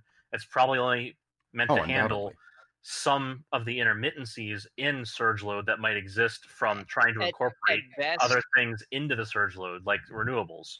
at best, if you were to talk about grid scale solar, this will handle a cloud passing over the panels. Right. That's, That's that's kind of the point, though. That's about the only thing it'll do. But if you can't just hook it in to the network, to the, the grid, and have a cloud pass over it without having something like this to make sure it doesn't and, and cause brownout. that's true. But ultimately, when we start talking about power output, there's a bunch of different calculations we do. One is going to be your cost of electricity or your levelized Right. cost of electricity. And yes, I agree that we need some. Uh, every single time somebody sits there and tells me that solar is cheaper than blah blah blah, they're Eh. fucking lying. Right? Well, it's Because here's the thing: it's not cheaper because it's a sunk cost, Right, you have the sunk cost, you have this, you have a whole bunch of other costs associated with it. and even your maintenance costs aren't going to be that big. But you've got that sunk cost; it's definitely there, and you can't just ignore it. But the, we, we deal with that with the LCOE, which would be the levelized cost presumption that every power that you generate gets pumped into the grid, right? But that doesn't happen in reality. So when we start talking about solar, if you could pump every single watt that that jumped into the grid, it would be great. The problem is that we, when solar comes on, as as you get to a larger and larger scale solar, they mm-hmm. eventually surpass the amount of power that's actually required at that time. So basically, they have to pay other people to take over, which is one of the reasons why solar costs skyrocket because they they do a really good job for this like eight hour window, right? Eight hour Yeah. window in a twenty four hour day. So this is where a battery is really important. If especially so, and there's there's people out there who are doing videos and this shit, yada yada, and that's great for them. Uh, but they're also prob- they're basically getting like handed a big battery from Tesla to use in their home, which fine, you know it, that's great and all. Not everybody's gonna be like, oh, I'm gonna spend thirty thousand dollars on the solar setup and then another ten thousand dollars on batteries to get Well- back to make to to break even. It's, it's 15 actually years. it's actually more than that. So so I looked into solar for my house, my power needs. It's about forty thousand dollars for me to hook up my my house for solar, and I was oh. willing to do that because I'm in New York and we're a deep blue Oh. state, so they have all kinds of delicious tax subsidies that Yeah. I would be reaping at the expense of other people, and I'm really okay with fucking over the little man for myself. Uh, I have enough money to do that now. How very capitalist So- of you, sir. What's that? How very capitalist of you. I, I am. I'm absolutely a capitalist. I'm more than happy to sit there and steal other people's money for my own personal benefit. Right? and that's really what happens with solar. So it's about forty thousand dollars for the system. I'd only pay twenty thousand because state subsidies are fantastic. Uh, but either way, right? Like I, I wouldn't pay that much. But if I wanted to sit there and add a battery system onto that, that would double Mhm. or triple the cost.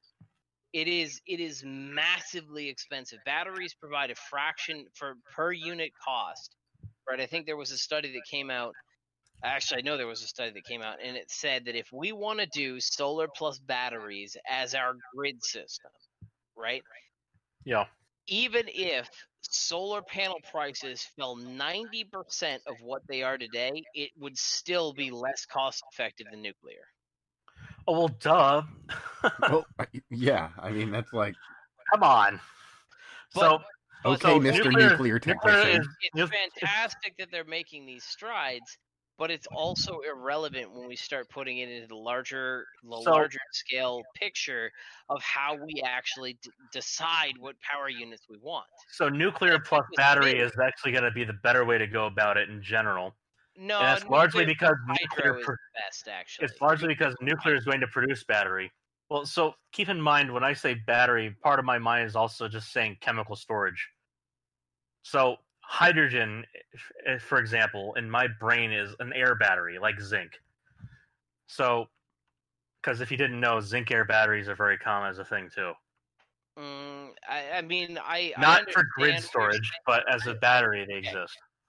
as as a small scale battery, sure, but not So- at grid scale, and that's what we So at grid scale, hydrogen multiple megawatts. at grid scale chemical storage, uh, you're going to be wanting to use hydrogen.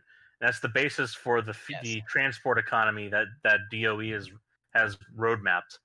Uh, so, like I told you, mentioned that before. It's a slide that I had at the beginning of just about every freaking presentation I had on it.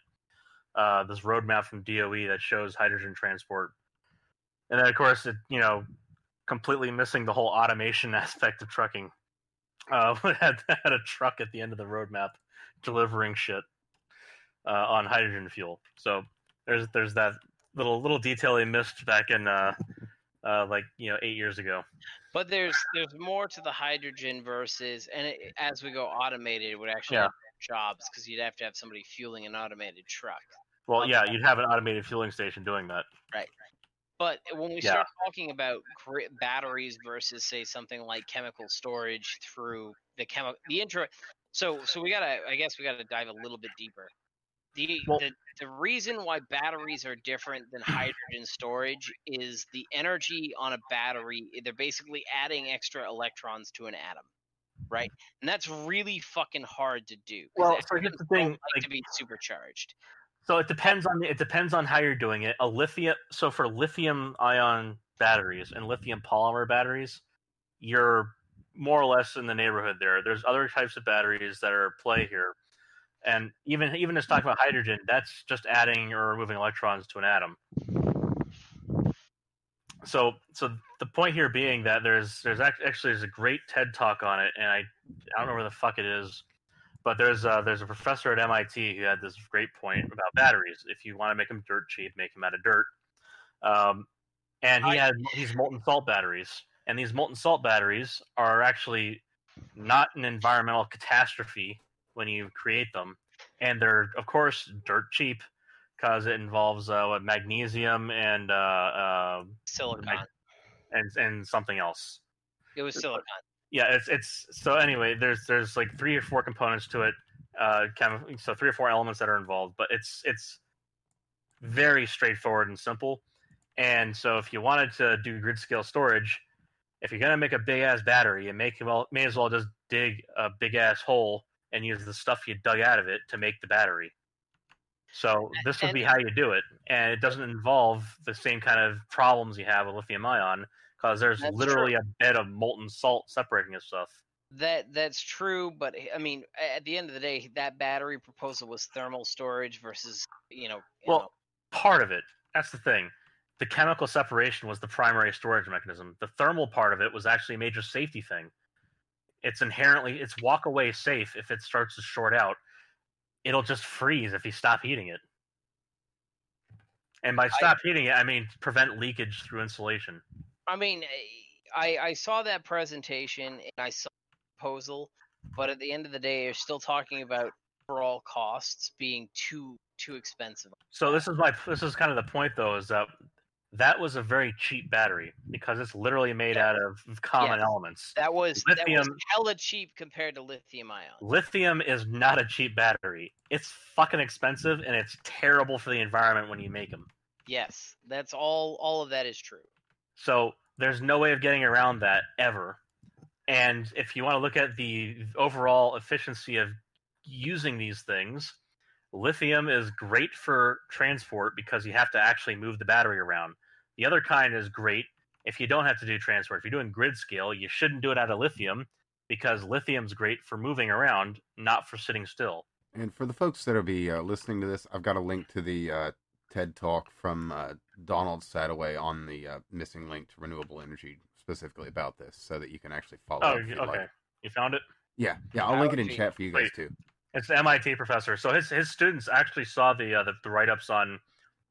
Yeah, that's the guy. Thank you. Yeah, no I problem. actually saw the the write ups that his his grad students did uh, on these batteries, and and their capa- their ability to, to operate yada yada yada, and they all look great. It's just that you have to actually scale them up and and hook them into the grid.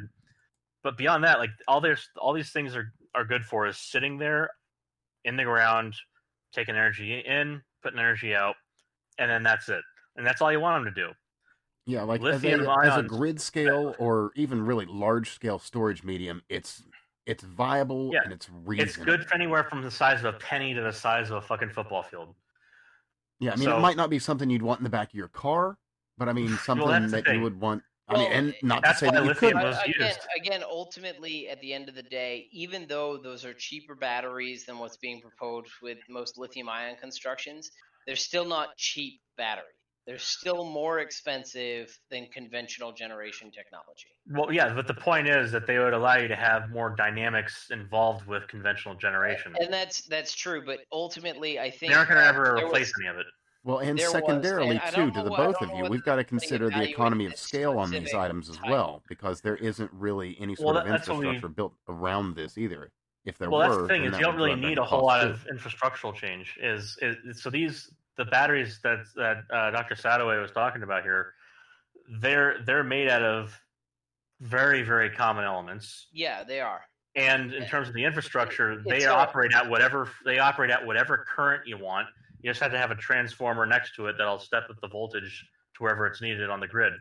So in terms of actually, and so what would they really do is it would help things is they would decouple the grid from on-demand generation, which is a huge benefit if you have a power plant that operates at a given capacity most optimally. So if you can run your power plant at its optimal efficiency day in day out constantly without changing parameters and just keep it steady state and have the excess energy the say the nighttime surge because nope that's because the base load lowers you don't have as as much requirement for baseload. If you're producing more than baseload as an energy company right now at nighttime, you're wasting your energy because you have to sink it. You can't just produce it like that. Instead, what happens is they just lower production. Well, and to put that into an of it like this. analogy that basically anyone can understand, when you're Well- running your car at just that right RPM, you're not going uphill, you know, you're on a flat plane, you know, just that spot where it does really well and you get your best fuel economy. It's like that. It's like you can run it on cruise just like that all the time because you've got something riding your highs and lows. to give you an idea right now, right? So the, the person listening to this is on average is probably going to be, you know, in, in generic Joe Schmo living in a home in the U.S. with uh, a power company, et cetera, providing them their energy. Meaning that if you know, unless you're on a battery-driven device like a phone or whatever, if you're on your just if you're on a computer hooked into the wall, you're probably getting the electricity required to listen to this right now as it's being generated, because we don't have built-in network capacity. This is what that aims to solve.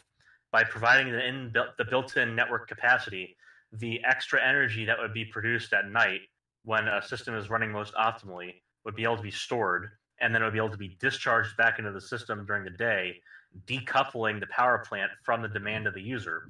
The other major benefit of this which is huge is the fact that we all use semiconductors and semiconductors very much fuck with ac electricity um, big time. Like just the, the way that the, the the electricity comes back into the system with AC from having uh, transistors and diodes involved, you get a whole bunch of this excess uh, noise that causes major losses in um, in other uh, active components, uh, say like transformers. So if you have your your delta winding in a transformer that's designed to get rid of your third harmonic hum, so you know, sorry to go off in the deep end there, but for the, the electrical engineers in the room, you're probably all cheering at the moment. Um, basically, what happens is you don't just get that one sine wave that comes in with AC. You actually get that plus a whole bunch of harmonics. So uh, multiples of the base frequency. Let And me let me actually stop you for a quick half second on that and just explain that as that's kind of when you get a dirty signal. So, Like, so uh, like if you know anything about audio- guitar. If you know anything about audio, you know you've got a you got a clean signal that you can hear or a dirty signal and you can hear that too. It's the same thing, but it's with you know the Well, juice that runs electronics. Just Imagine you have a of, uh, guitar and you uh you imagine you have a guitar and you just kind of like put it down on the ground next to the speaker and it starts to hum. Yeah. And you'll start to hear some of the higher frequencies too. that's exactly this kind of dirty noise we're talking about in electricity here. Just to So so that comes through. that a real Um, thing for you. Now, if you have, so you have what's called resistive losses, and you have reactive power. So you're, or so you have active power, reactive power, same kind of stuff. So you can imagine like a regular resistor that gets hot when you put current through it. That's to be your active power or, or your losses. The reactive power is like through an inductor or a capacitor. So that's like, uh, that's like pushing, uh, that's like you know closing a, a bottle of a water bottle that's empty, closing it up and squeezing it, and then it'll expand back out when you let go of it. That's kind of like reactive power. It's it's like compressing a spring. Um, so that comes back to the system or back into the uh, the network after it gets it gets released uh, by the by your your device. So those are passive components. Uh, your active components, like transistors and diodes, they are going to rectify the current, meaning I'll only allow it to go one direction, and that causes this buildup of noise in the network that has to be balanced out and filtered out. And because everybody has a smartphone, a computer, you know, a, a TV that's digital, yada yada yada at home, we have a whole bunch of these active components plugged into the AC system or the AC network, and this kind of extra noise builds up, and it becomes the thermal loss. Um, and and it's also it's it's it's a thing that you can get rid of if you have a place to dump the noise and the signal without just exhausting it as heat effectively. So you have this this third harmonic hum that you can get inside your your uh, your transformers next to say a building. Um, have, there's a delta winding at the bottom because it's three phase power coming in. Usually you send one phase to one of the three buildings, and that's how you get your one phase uh, power that comes in. So the, the fact that they have a common ground uh, if you allow them to have that uh, delta winding on the on the uh, bottom of the core, then the third harmonic is supposed to cancel out if you only have passive reactive components that are giving back the reactive power. So only capacitors, only inductors. They send back uh, a signal that will cancel by having that three phase winding set up in that configuration on the transformer. Since you don't have just passive components anymore, you have a whole bunch of this active stuff. You get noise there, and that can cause arcing and shit. Usually, just comes out as heat losses, uh, but it can also pass, it can also travel back down through the common. So you have to do is dump that load from the common wire, which is usually considered to be ground. It's not ground in AC because AC is alternating. It'll pull and push to ground. So you have this just a common sink. And so that common lead goes back to the tower station and they basically just dump that shit through a resistor or through uh, some sort of other kind of active component like a, a, a gigantic rectifying diode to try and siphon the energy back if they're trying to make a, a, cleaner buck. But it, it goes somewhere. The the differences in the signal, like you're talking about taking something that looks like a sine wave and chopping the shit out of it and giving it this weird crap back. So they've got to they got to filter that out and dump it somewhere, and that's how they get rid of it.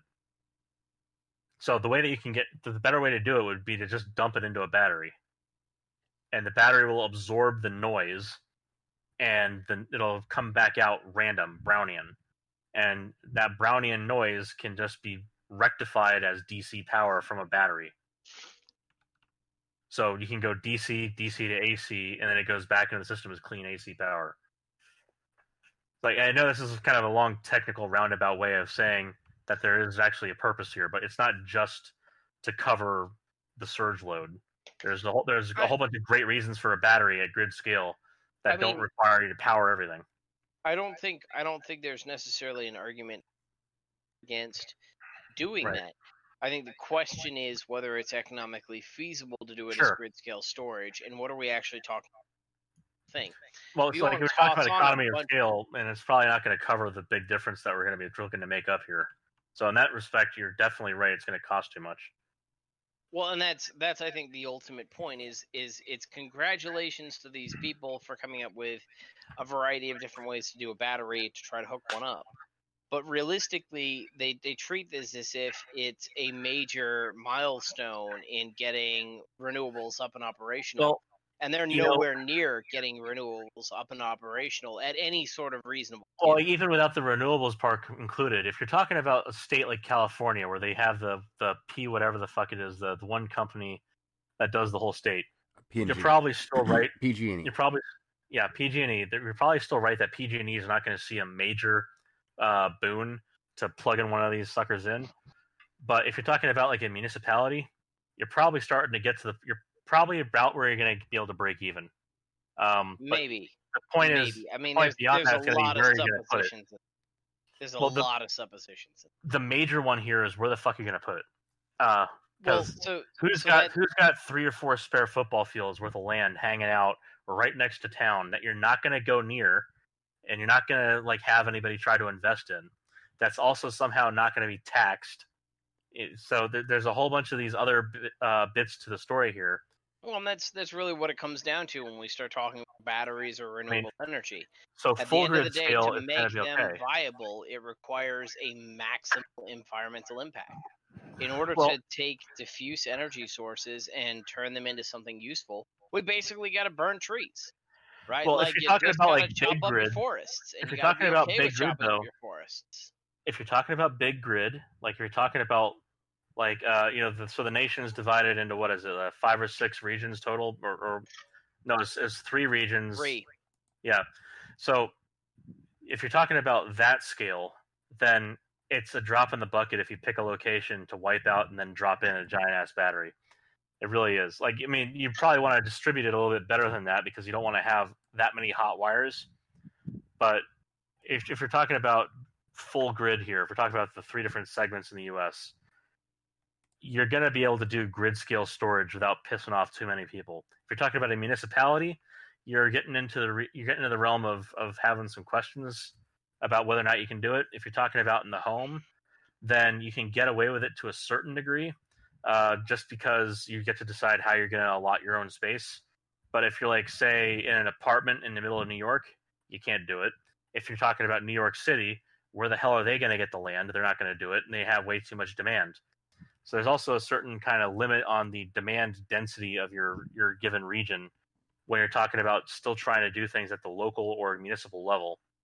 So there really that that gap, that kind of quantum leap between a city and one of the three regions Yeah, you- is kind of a, a big one that they can't really overcome with the scale up an infrastructure that we were talking about earlier. yeah. This economy of basically scale kind of fits into a, a bit of a niche. It's kind of pigeonholed It's technologically right now. Like for the home, it's a we're we are there for the home, but Sure, but grid really scale, expensive. not really. For an apartment, again, Yeah, not- I mean, not we're not even there. We're not even there for the home, right? Like oh, again, again, it's just really expensive. again, you're you're sitting there and saying, "Can we?"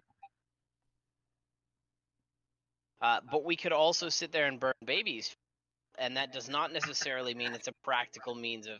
I lost the energy. first part of that, and I imagine it was so- probably more offensive than the second part. But anyway, go ahead. I, I, I'm, I'm just saying. I'm just saying. Like we can, what we can technically do is different one than what is cost effective to do, right? And we need to keep that in mind.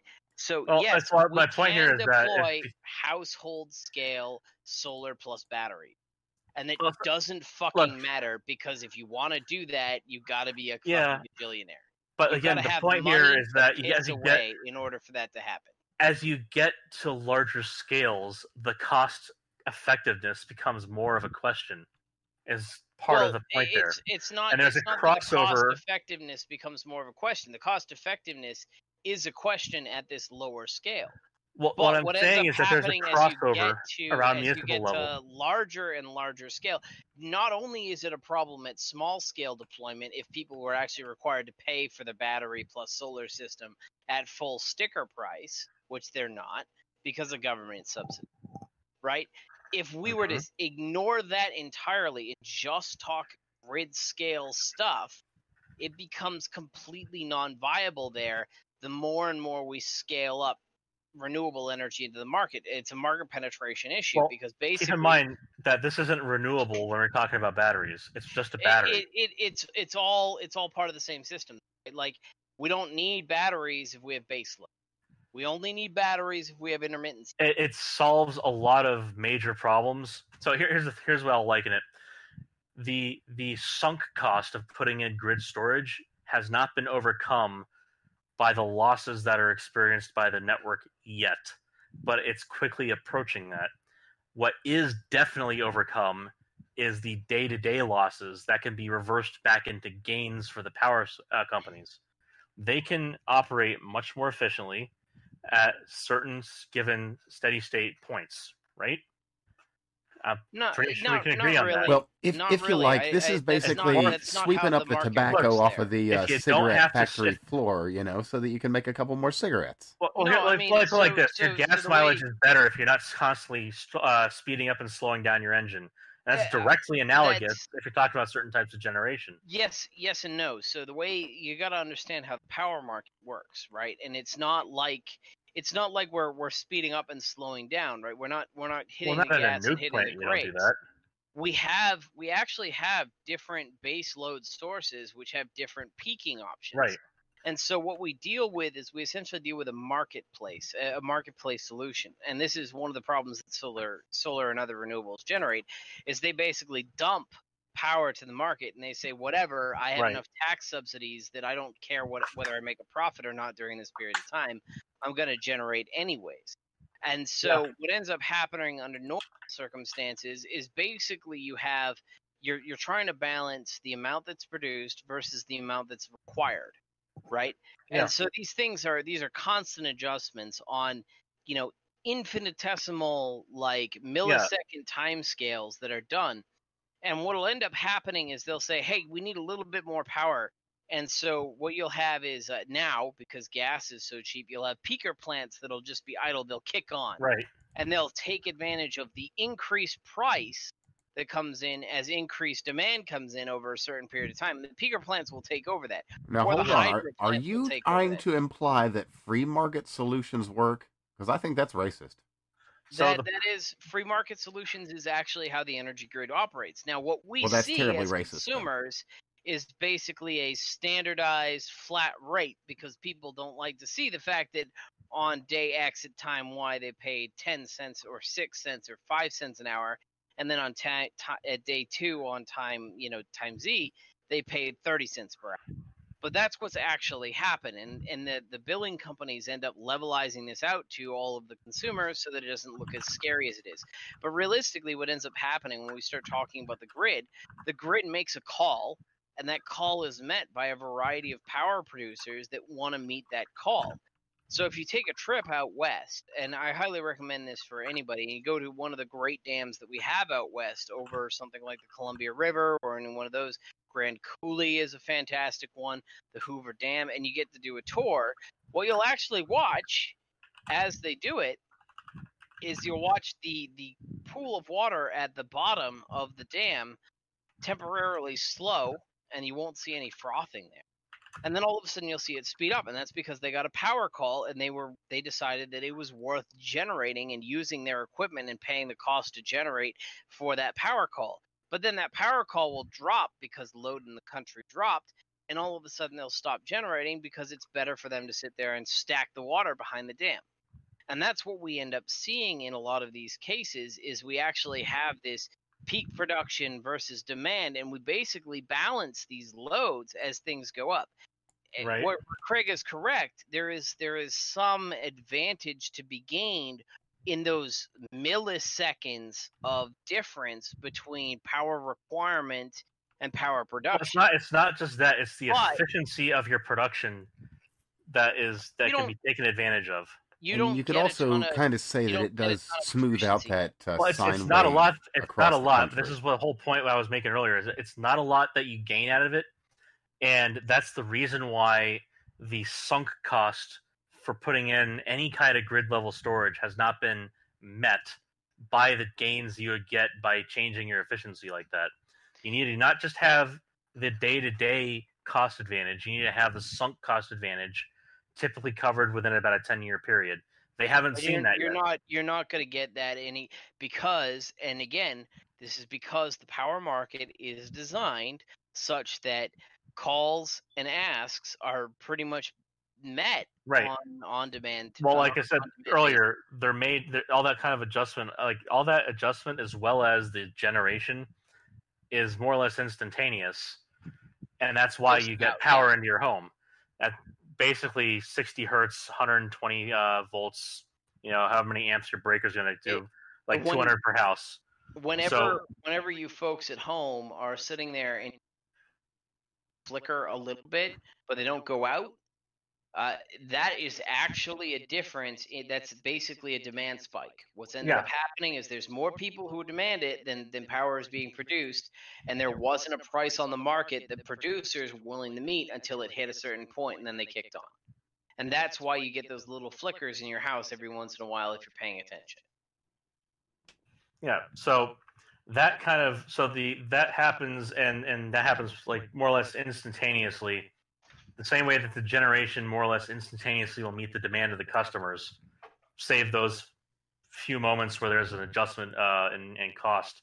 That being The said, is, make sure you have have an uninterruptible power supply for your important electronics because that Yes. can do bad stuff to you. And they're pretty cheap. Like I said, for the home user, battery tech is kind of where it is. Now, for if you're in an apartment or anything, actually get a UPS. Well, it's just good it- to have. Now we're talking like really, seven right? minutes here Like- with these. when, when we're So- starting to talk about when we're starting to talk about what you want to put in to protect your electronics, yes, surges up and down are bad. That's true.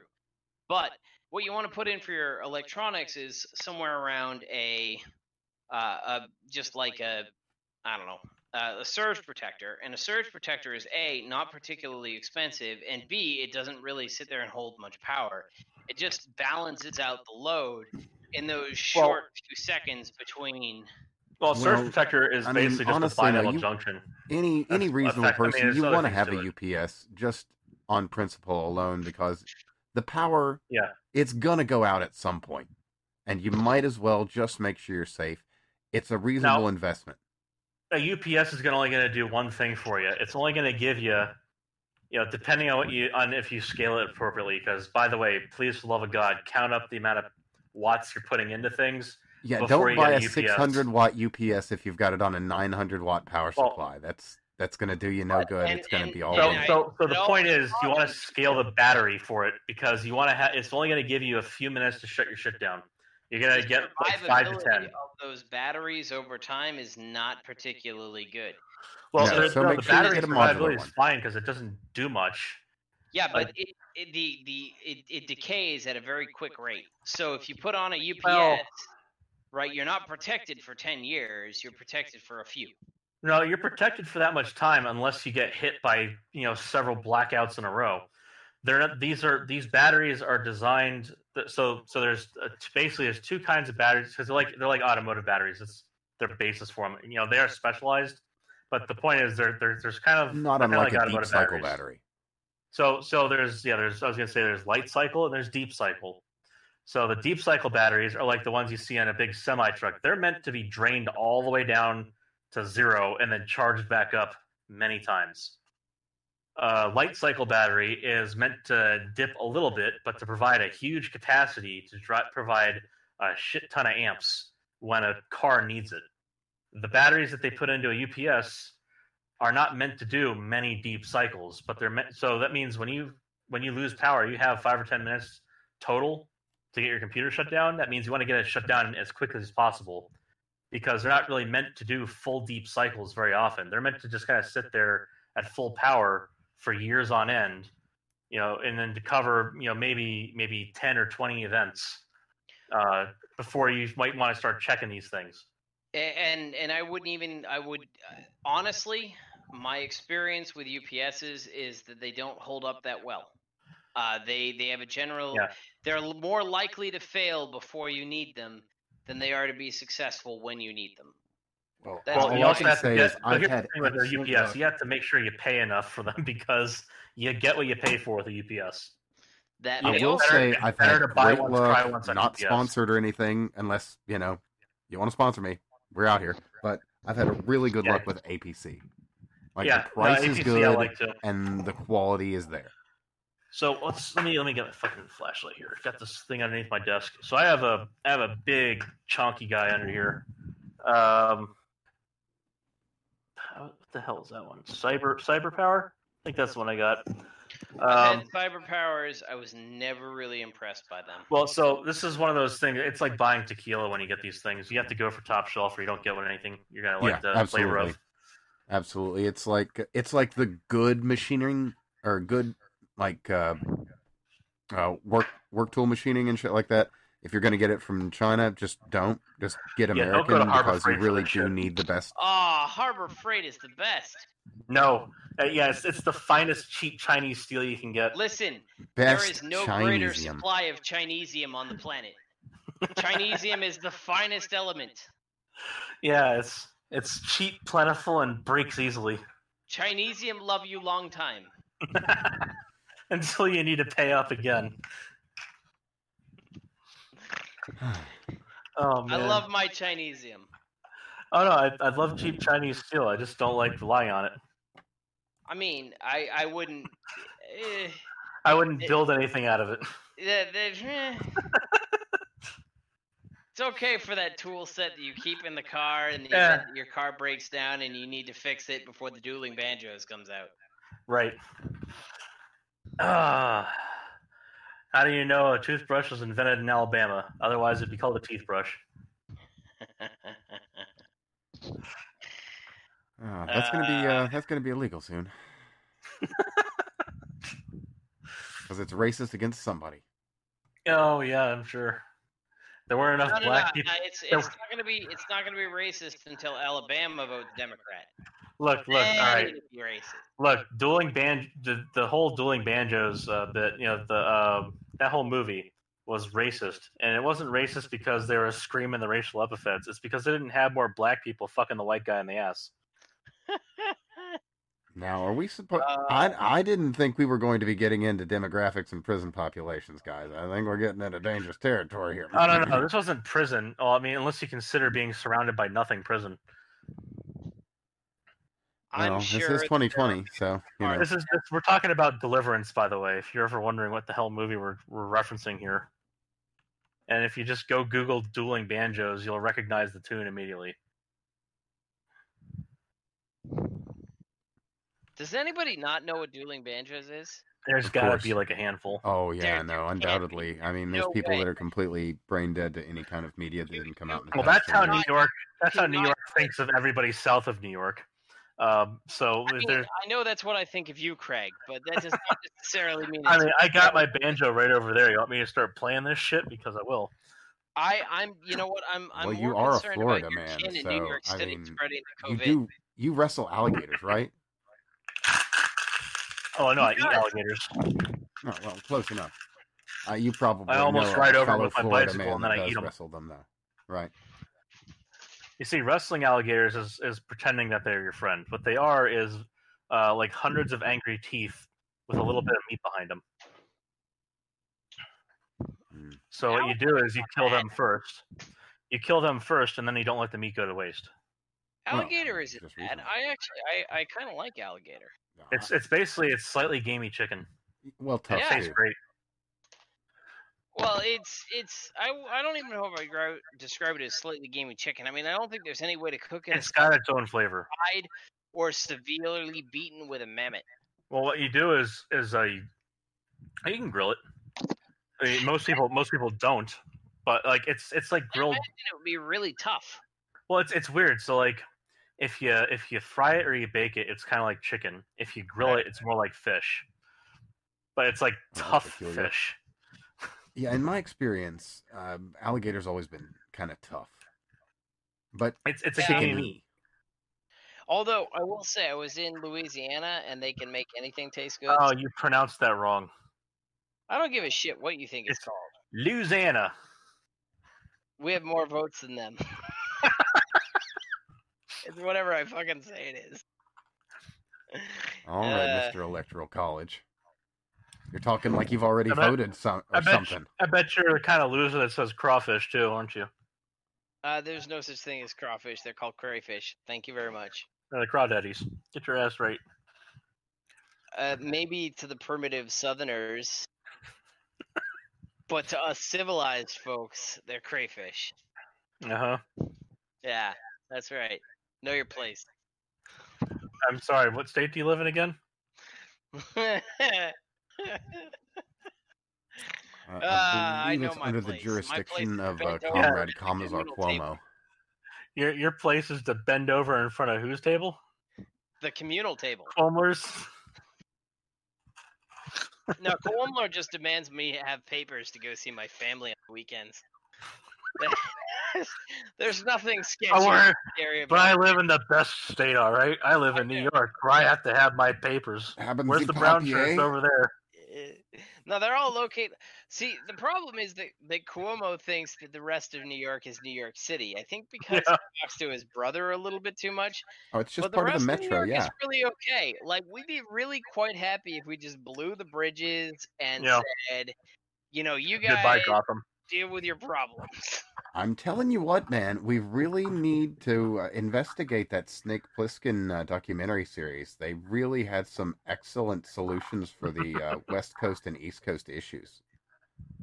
I mean, realistically, you, you go down to you go down to New York City, and it's what is it? They uh, the Walking Dead documentary. That's pretty accurate for most of New York's homeless population. I'm pretty Mhm. sure if you're bitten by a homeless person, you turn into a homeless person. That could sounds be, about right. could be. I mean, it's not Well, you know, certainly no, not think, my think field about it. study, but I I do know there No. is a great deal of uh, dark energy and quite the uh, quite the miasma of New York City. Think about it like this, though. You get bit by a homeless person, you end up getting something like cholera. You lose all your money in medical bills, and you end up on the streets. It's pretty straightforward. Well, yeah, that's, I'm it's pretty just sure that science. they don't lose any money in the state of New York to medical bills. All they do is claim zero income, and I pay for it. So Right. What I'm saying is the person who gets bit who actually has money in a home ends up getting, you know, a lien put on their fucking house Oh, by the that may be hospital. yeah, yeah, we got. And then you know they lose their money from from paying for the fucking medical bills for the diseases that they just got. You're just you're just not appreciating the lived-in experiences of those who are terrible human beings. Oh, that reminds me of a story Yeah. I was meaning to go over, which is Oh, just the perfect time for it. Uh, in a uh, classic, well, how would you guess that? Corporate landlords sought higher profits during the uh, last economic crisis. Could, could you imagine in a in a place like New York City or L.A. So would- here's what's happening with landlords. They um they are just as fucked as all the people who are probably going to get evicted. You know why? Because they don't own the property they have necessarily. In fact, often what times, oftentimes they over leverage themselves, and they survive off of the difference between the the debts that they can accrue under the lease under the loans they've given, and the rents they uh, they uh, take in. So basically, they decrease their tax burden by paying off the debt that they have for these loans, and they just hold the loans out on the property. And the problem that they have with this is that something like COVID comes along and destroys their income, and then they have to get they have to go back to the bank and say, "I'm sorry, but I don't have the money this time." Yeah, the bank absolutely. ultimately As a gets matter of fucked fact, too. this specific article doesn't even really go into that. It basically just goes into the fact that they are expanding their holdings, and Right. as we see you know, these by uh, buying things it and happen, paying I for we're going debts. to see that really, specific like- knock-on effect. my wife and I were greedily rubbing our hands together during the COVID crisis created by New York being New York. Mhm. and we were eagerly anticipating a whole bunch of people running out of money and us acquiring their houses. So I, I am uh, I am absolutely as an individual who's finally reached the point where I can invest in things was absolutely thinking about investing. And so I, I entirely empathize with the landowners. Right. Well, here's the thing: you aren't taking out loans to be able to pay for these other things, and then bitching about the fact that the tenant isn't paying you, which Oh, is I what's happening. Absolutely bitch about Oh no, no, no, no! What they're doing is so the thing is these landlords who owe the bank money and have been dribbling in the money at the lowest rate possible to get these long-term loans so that they can pay less taxes. These landlords are going to get screwed too because they're going to owe the banks the same way that their renters owe them. And when they don't have renters that are giving them income, not only is not only are the renters going to get kicked out, but the place that they were calling home is going to be owned by the bank, not by the landlord when it comes down to it. So they're not going to be able to go and beg for their house back from the landlord because the landlord is going to be homeless with them. Well, And but we all know that the banks are the are very. And it's you all know, their fault. It's nice their guys. completely their own fault. Which, But, by the way, is you one of the know. why a chunk of land that I was hoping to purchase is not no longer going to be purchased, even though they finally got their paperwork sorted out a year Yeah. later. I, I, I actually bid on this thing like last last November or whatever. What the fuck, man? It, they just sent me an email like last week saying, "Hey, you guys actually still want this? Because Holy shit! gotta be A, shitting me. A year? No way! Not Yeah. not a fucking chance. Yeah, nope, nope. I was all for it's gonna be eight hundred bucks for like a quarter acre lot. Yeah. Not too, not a bad, not not bad actually in the area, but that was all pre-COVID.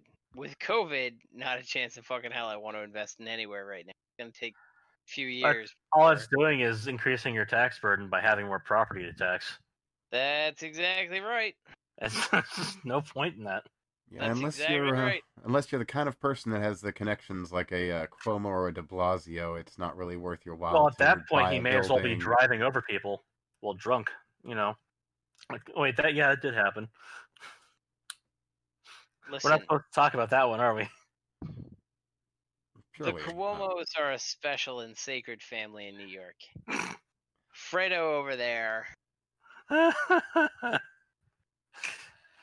Look, now that was racist, sir, against Italians. The same way that COVID's racist against Chinese people. You know, it's always amazing to me. I didn't realize ta- eh, all of these people who are racist, who- uh, who are racist now, post this like SJW nonsense. I I, Yeah. I was really surprised. I didn't know that Italian was a race. Right. But you see, you see Fredo's like screaming the N word. How dare you, sir? It is. I didn't even know that Cuomo was Italian. I thought that he No, he, like, I thought he just acted it. Right. Like I kind of figured that with the amount of bullshit that came out of his mouth, that he was like from Alabama or something like that. Yeah, you you figure he's he's not just some Goomba, huh? Right. Yeah.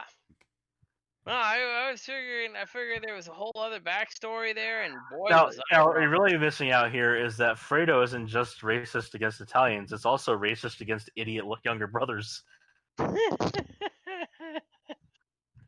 Ah, How Uh, dare they make? How dare they include that name in a movie? You know, you know what I, I actually have to say, going back to our original topic of the election, of all of the things that I'm kind of upset about, right? I, Uh-huh. I, I, okay, so so Trump lost, but I accept that because Trump's kind of an asshole, Yeah. and he never, in the four years that he was president, he didn't learn to shut his fucking mouth, right? So I can accept a Trump loss, and it's not gonna like it's not no skin off my back. I think he's got legal options. I they're slim, all of that stuff that we've discussed earlier. But the thing that makes Right. me sad about this election that is not like a, a you know, I really wish my buddy Trump was going to be in there. It's the fact that I don't get to see Chris Cuomo on CNN crying the next day. Oh, but you're going to though. That was the best part of the election of 2016 was watching because I watched this asshole. Right. I watched him every day because I wanted to check my bias, right? So I watched CNN. oh, you I poor bastard. moderately liberal. No, they went so far off the rails, and I just the day after the election in 2016, watching Chris Cuomo cry for his entire set was just the best feeling in the world because I wanted to punch him the entire rest of the year, and watching him just actually cry, it was like somebody else punched him for me, and I was okay with that. it didn't hurt my hand. Well, you know, you have to Uh. take the wins where you can get them, right? That's exactly right. Oh, that's good. You know, I mean, it's a shame no one took his lunch money because I'm pretty sure he'd have he'd have he'd have enough for another fucking car too. You know. I, you know what? You're probably right. I'm sure that he's buying the the the uh, what is that that fucking super special cow from Japan? Oh, Kobe. Wagyu. Kobe? No, no, no. It's, it's No, I think it's or Wagyu. Wagyu. Yeah, Wagyu. okay. yeah. I'm sure that he has a Wagyu beef sandwich for lunch every day because he's that kind of fucking rich. Probably, uh, Oh my god. I, I, I don't even know what to say about these people. I honestly don't. They're, uh, they're, they're really, uh, something. They're dicks. Dude, did you see Don Lemon sitting there crying on TV because Biden got the uh, got got called in by AP? He's sitting there as you know, finally, finally, it's over, kind of shit. It's like, dude, you, you basically, you're, you're, you're one. I mean, we know he's gay, but like, you know, you're one, you're one extra homoerotic look at the camera away from being Frodo. Just shut the fuck up. I mean, let's let's be honest. The best take this election was provided to us thanks to Brianna Wu of Oh my God. fame. Banana poo screaming again. There we go. Batwoo. I I was you know I'm Orders so from the moon. glad I'm so glad that she was holding her husband as he was shaking and sobbing that it was over. Oh god, And yeah, all- and, I and have landing to- on his dick, right? I all I have to say is that like a her husband's cock must be super small because there's no way that you sit there and shake and sob over a presidential election. Well, look, look. Like, if you add I'm up, not if, happy. I'm not happy that Trump lost, but I'm not sobbing. Right? I'm okay with it. All right, like, you all gotta right, remember. Lost because of his fucking mouth. you gotta remember, you gotta And remember, I'm sure Brianna Wu won because of hers. You gotta remember. The sum of inches in that relationship is still less than the average. John Flint is not a well endowed man. uh, mentally or physically. But anyway, we don't, uh, you know, we don't want to impugn anybody here.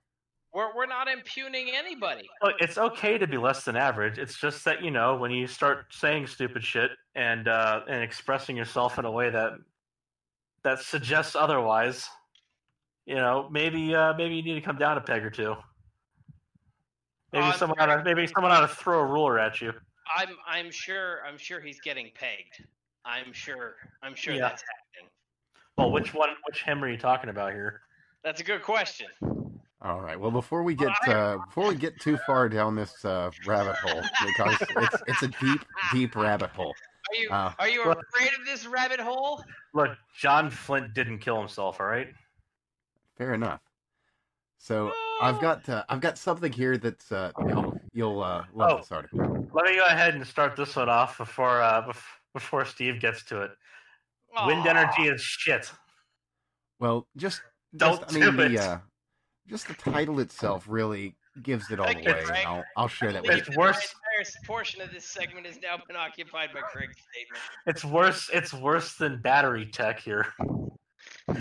It's worse than solar. It's an ecological disaster on multiple fronts. I I actually I, I'm less concerned about wind tech than solar tech because um, Well, at least solar's made out of sand. This shit eats up our steel production and it kills the wildlife. that, it, it, that's kind of the tough part, right? Because your your choice your choice is between two shitty energy technologies, right? It's like playing The Witcher three and doing the Baron quest. You're like, oh shit, I have to fucking save an alcoholic wife beater's family. Or I let them go to the happy fucking beyond because either way, it's a shitty decision, right? and that's that, that's what I'm faced with with wind and solar. So, But so wind on kills one all the birds. That that's the thing. Wind kills all the birds, and that's very sad. I really like my bald eagle. I Right. happen to like my cormorants and my endangered species. You know, the that- magpies can go die, but like at least we'll hear them. We'll, we'll hear less bitching at the end of it. That's exactly right. So so I, I feel very sad for these great birds of prey that the wind turbines kill. But at least it hits forty percent average energy generation throughout the year. Yeah, Right? but you gotta you also remember here though, the the intermittency on wind is so much worse than solar. Because at don't least with solar, so. At least with solar, you know for, for a fact there's at least like this kind of eight hour window where the sun will be up. the problem is the problem is right that wind is consistent so wind hits like 30ish 40% uh, now both of them have average out to 30% or something like Well, that when the wind stops, the wind just wind stops. hits a little bit average of about 30 to 40% or at least what you do o- offshore stuff Yeah. but solar is like 26 and the reason for that is that as much as solar has an eight hour window in winter it doesn't hit the eight hour window Right.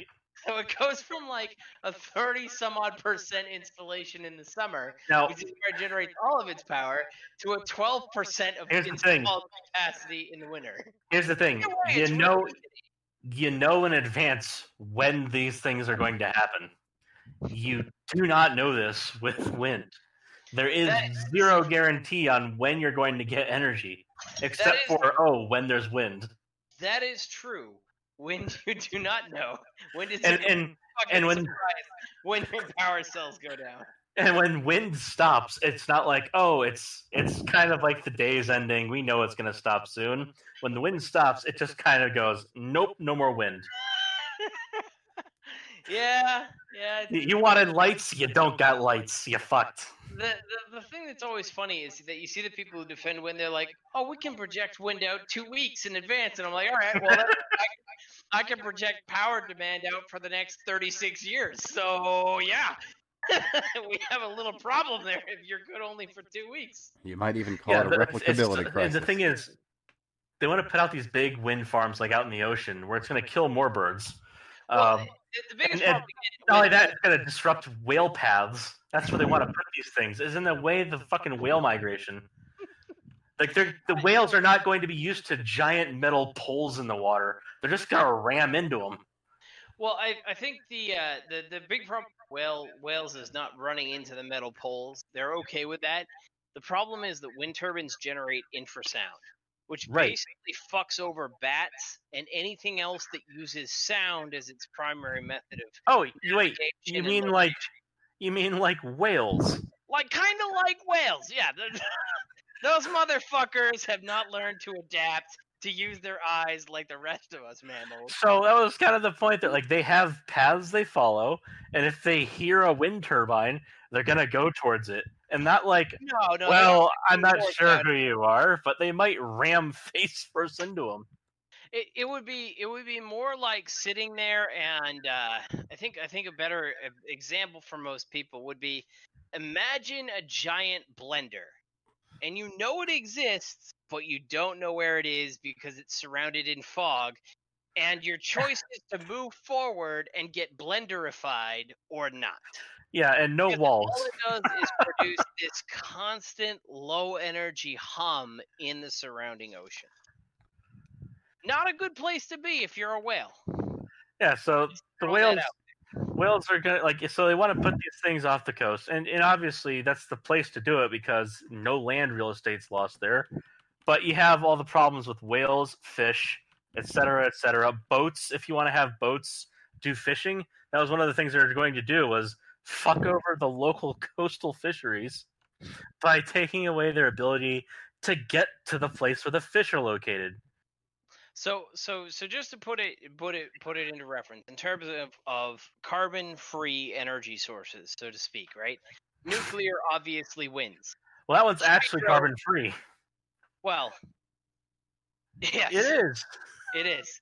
It just is. It's There's just no way to get around that. It's You're right. It lasts forever. It costs almost nothing. All of the costs are paid for in the first 10, 10 to 12 years. Yeah, I, I totally nuclear. You know, I don't. I, I think I've argued it half a dozen times here, and I will continue to defend it to the till I am dead. Right. This is followed shortly by hydro, and hydropower is a pretty awesome energy source. Yes, Yeah. we have a huge amount of ecological damage that we do, but this creates a ton of new habitat for a large variety of species. oh, it's it's it's damage in the way that Thanos wanted it to be. I mean, can we really ask for much more? It's uh, it's it's actually it's twice the it's twice the destruction he wanted until the very end of that series Uh, because it does a whole bunch of damage, 100. percent it's a mixed bag though, right? Because we expand the aquasphere and wetlands habitat. Well, this is the part where it's like the last. species. This is right. where it's like Endgame. They'll never know the difference. Maybe, maybe, but but Ask the least, fishies. Where did you where did this lake come from? I don't know. at least with hydropower, right? Like, yes, we lose species habitat, but other species gain habitat. So it's kind of a neutral category there. Then we Well- come to solar, which requires the wholesale clear cutting of forests and indigenous terrain. Because that sounds environmental. Well, here's the thing. Suppose you didn't clear cut the forest. Suppose instead you just put the solar panel above it. What happens to the trees below? They die. well, I mean, that and the You fact create a you create a new fungal jungle. they're Well, since we're with, uh, uh, since we're in a jokingly joking mood here, you guys need to take a look at Energy Vault and their uh, amazing Oh no. storage. I don't think I actually do. oh no, you absolutely I, I absolutely have a do. feeling I'm not going to be happy here. Oh, I, I think you will. And just to put some clarity on why this all Oh, got so boy. damn silly, the uh what the just fuck the- is this face? oh, you just scroll down until you see the tower. Yes, tower.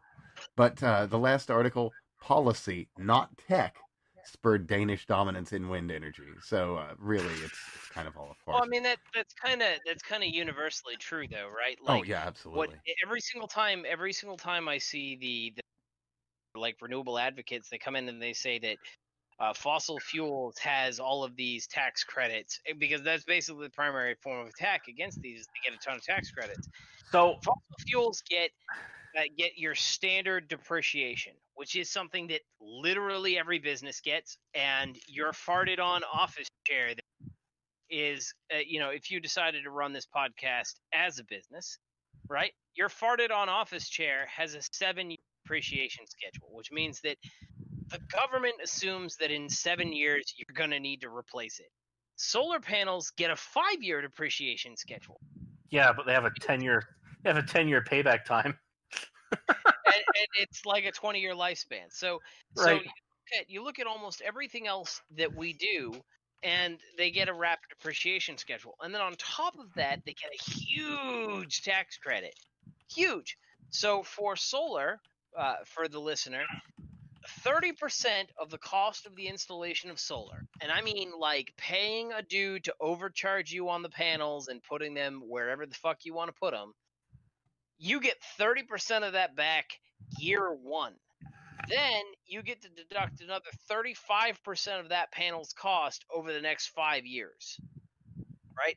Because that's what its actual MACRS is. Right. Right. And so by the time you're done with that, at the the end of the day, the reason that people are investing in solar is because within five years, 65% of the cost of a panel is paid for by the government. You Which really around- means everyone else is paying for it. By the way. Mhm. Yeah. So you're, you're what you're really doing is being a dick to all your neighbors, which that might be a good thing. It might be a bad thing, but that's what you're doing. but that's that's the reality of it. So when we start talking about things like subsidies, yes, it's true. You could make the argument that the oil and gas industry gets subsidies. They do have some special carve outs, but this is basically if they build a well, they're not allowed to deduct the well costs, so they deduct the value of the well that they sell every year. It's questionable, it's kind of squishy, but that's kind of how every other business operates when we talk about wind and solar and their tax credits, they get all of that stuff plus an additional rebate onto their generation. So it's 30% for solar and wind generally takes the performance tax credit because they generate a lot more power than solar does. And that's like 2 cents per kilowatt hour that they they generate. It's insane. Yeah. And that's why you see wind wind power get built.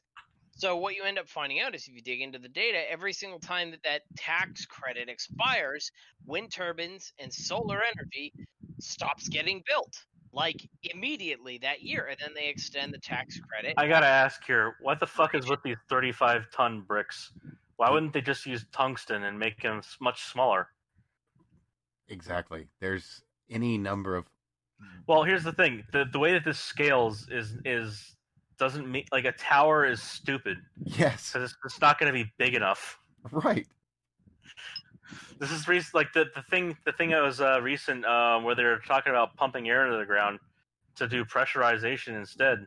That made a hell of a lot more sense than this because it would Yes. be like having a tower a mile high. Yes. So, So- so for the ones that are listening, because now that we've finally got to this, it's it's beautiful. I'm going to describe to you the picture of this. So you've got a tower in the middle of nowhere with 35 ton composite bricks comprising it. So it, it's not really anything. It's just some Well, tower What of happened if the wind knocks us over? Exactly. At its core is a crane, a four way crane that lifts Oh. and lowers these 35 ton blocks, Here's and the kicker when it drops them, that runs I the generators. consult- It is Oh my God. supposed to be an energy storage medium, and it this. is. So I actually I actually consulted on this, or at least somebody was asking me about a design similar to this, and they were originally they wanted to use abandoned ski lifts in the mountains to carry things up. And I basically turned around and said that every single tower is going to have an 85% Oh, energy loss due to friction on the. I've on heard the- a proposal about something similar with the ski lift shit. Yep. So so they consulted Oh. me. They actually paid me money to to look into this for them. Um, and I told them that it was fucking stupid. grift. The ski lift thing was stupid.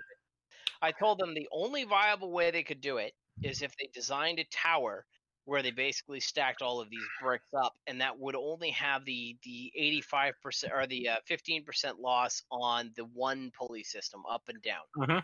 Uh, and so they, they this appears to be something that came out of something that I had a discussion with back in 2000 and uh fuck 13 or 14 somewhere in there I, I actually talked to somebody who was looking to develop this you son of a bitch. and I told them it was it was the a retarded idea and wouldn't work. so basically, you gave them the go say- ahead. I am no longer part of this project. But you're also saying we can blame you and still be right. Mm. Yeah, you can. Damn I'm it, not saying that I'll be right when I blame you, but I am saying that I can blame you. No, you you probably can, right? Because like I said, the original I was talking to people with was to use like abandoned ski lifts, and they would just haul these big ass bricks up the I love mountain. the background of this website. It's just a fucking wave breaking. Has nothing to do with what they're trying to sell here. But yeah, they've they've been looking at trying to store it like this, and I just don't see it as technically feasible. the energy losses that you get in a friction driven, absolutely huge. Like they, they could use, you know, obviously you get greased bearings and so on, and, and you can you can decrease the losses you'd get at the get go from the bearing part of it. The major problem they're going to have is the electrical losses. There's no way to get around those. Well, even though, even so, right? Even with grease bearings, you should still assume a You're going to get a little of loss of fifteen to twenty percent. Oh yeah, just uh, Yeah, straight out of the gate. that's a bit high. Loss. that that's that's a bit high with with a just a generic. But also, even with the tonnage they're talking about here, that's still a bit high. The principal loss they're going to have here, I still think, is going to be an electrical system, because like it, look, it's it's it's not it's not as bad as like chemical losses where like the splitting water, you're losing uh, uh 0.86 volts either way. Or no, uh, yeah, that's right. Points, whatever. Point is, like, in this this specific scenario here, they're talking about major losses from using an electric motor, an electric generator. Unless you have things that are perfectly conductive, like superconductive, you're talking about pretty significant losses just due to the fact that metals are have resistance. Even even electrical grade copper is going to have enough of a resistance with the power densities that they're talking about using to significantly decrease the effectiveness of the system. And not to mention mechanical wear on the parts. I mean, it is a Oh yeah, giant th- crunch. there's way too many moving parts in this Well, thing. this, the, the mechanical wear is actually interesting. Same problem they have with this system is what they've been having in wind turbines, right? So what you Yeah. get from wind industry is wind industry says you build a turbine, it lasts 25 years. Truth No, is that it's closer to 12 to 15 years, and the predominant reason is the bearings. So as I soon get as a little bit of dust in there. as soon as you start talking about trying to balance this this load essentially out front where all of your weight is supported on one one component you have these rubber bearings and that helps you keep things to be proper and true And Let me but pause you for just a half second on that too, because the proposals on so many of these quote unquote energy towers is to put them in the middle of deserts. Well, here, here's a way to actually uh, bring it back home to the, for an average consumer grade uh, person. You know, just hanging out there with their their home devices. Your car, the engine sits on mounts. Your engine mounts. They break if you fuck with them too hard. Like if you rev your engine a lot, you're going to break your engine mounts. Uh, so you know, basically, if you have a teenage kid, you're going to have broken engine mounts. Um, so imagine with this thing that you're whenever you get good sun or you get good wind, you're stomping on the gas and you're revving your engine. And then when uh, the wind stops and then you get demand, you stomp on the gas again because it's now going the other direction. Eventually, you're going to wear out these these mounts. So any of the any of the power components they're dealing with, um, the uh, the balancing on the, the base of the gantry, um, the part where they have to have tensioners to pull down hard to actually drive the uh, the um, the inductor fly. Uh, like that's all that stuff is going to have moving parts. You can't get around from oh get around or away from it. The best you could really do is try to like air dust the cable as it comes into the the housing, like because I'm assuming it's going to be an enclosed facility that actually houses the uh, the part that gen- does power generation and even that's not going to be sufficient to keep out enough dust to prevent this kind of major wear on the system. Wind turbines are doubly screwed because there's no way to like house a wind turbine and still get wind. Uh, you're not going to be able to prevent dust accumulation with this system. It's like it, you're going to generate dust from moving composite blocks around. You're talking about like moving concrete blocks. Like if they're going to scratch against each other. So regardless of what, whether or not it's going to be like an external facility, you're going to have all this dust generation on site anyway. And if you talk about wear and tear on the different parts of it, dust from the blocks is the thing. You're going to lose mass on these weights. Like it's just going to become less effective over time unless you have significant upkeep. The the kind of materials they're talking about using here are just not going to last. So in other words, thanks, Steve. It's it's not a good you're, like, you're welcome I I am so glad to have participated in stupid ideas. Now, to be fair to myself, I told them it was a dumb idea, and they stopped Yeah. hiring me. But I'm just Just imagine the grifting you could be doing right now. You could Yeah. still be with these thing. guys. that's kind of thing. I, I actually believe that engineering matters in the world, and uh, in order to keep it mattering, we have to not lie about it. Yeah. Otherwise, we devolve into the social studies and social sciences, to uh, you know, where everything is racist, sexist, and you have to point it all out. Right. So I would rather sit there and suffer with integrity than grift with uh, with bullshit. Fair enough. Fair enough. All right. Well, I have to go here shortly. I think we're coming up on three hours anyway. Well, about two and a half since I've been here, but yeah, it's. oh, I, I think we've had a pretty good time. And uh, for anybody that's going to be listening to this in the very near future, um, be well and stay calm. The world is not as crazy as you might think. It's uh, Hashtag it gets better.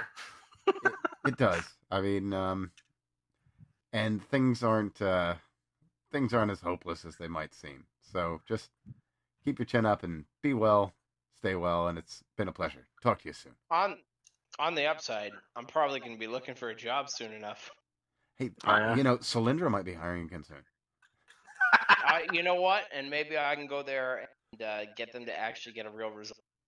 Maybe Hey, so. maybe you can go to Solyndra and turn them into Solyndra Nuclear. Mm. Possibly. All right. Well, it's been great. See you all again next week.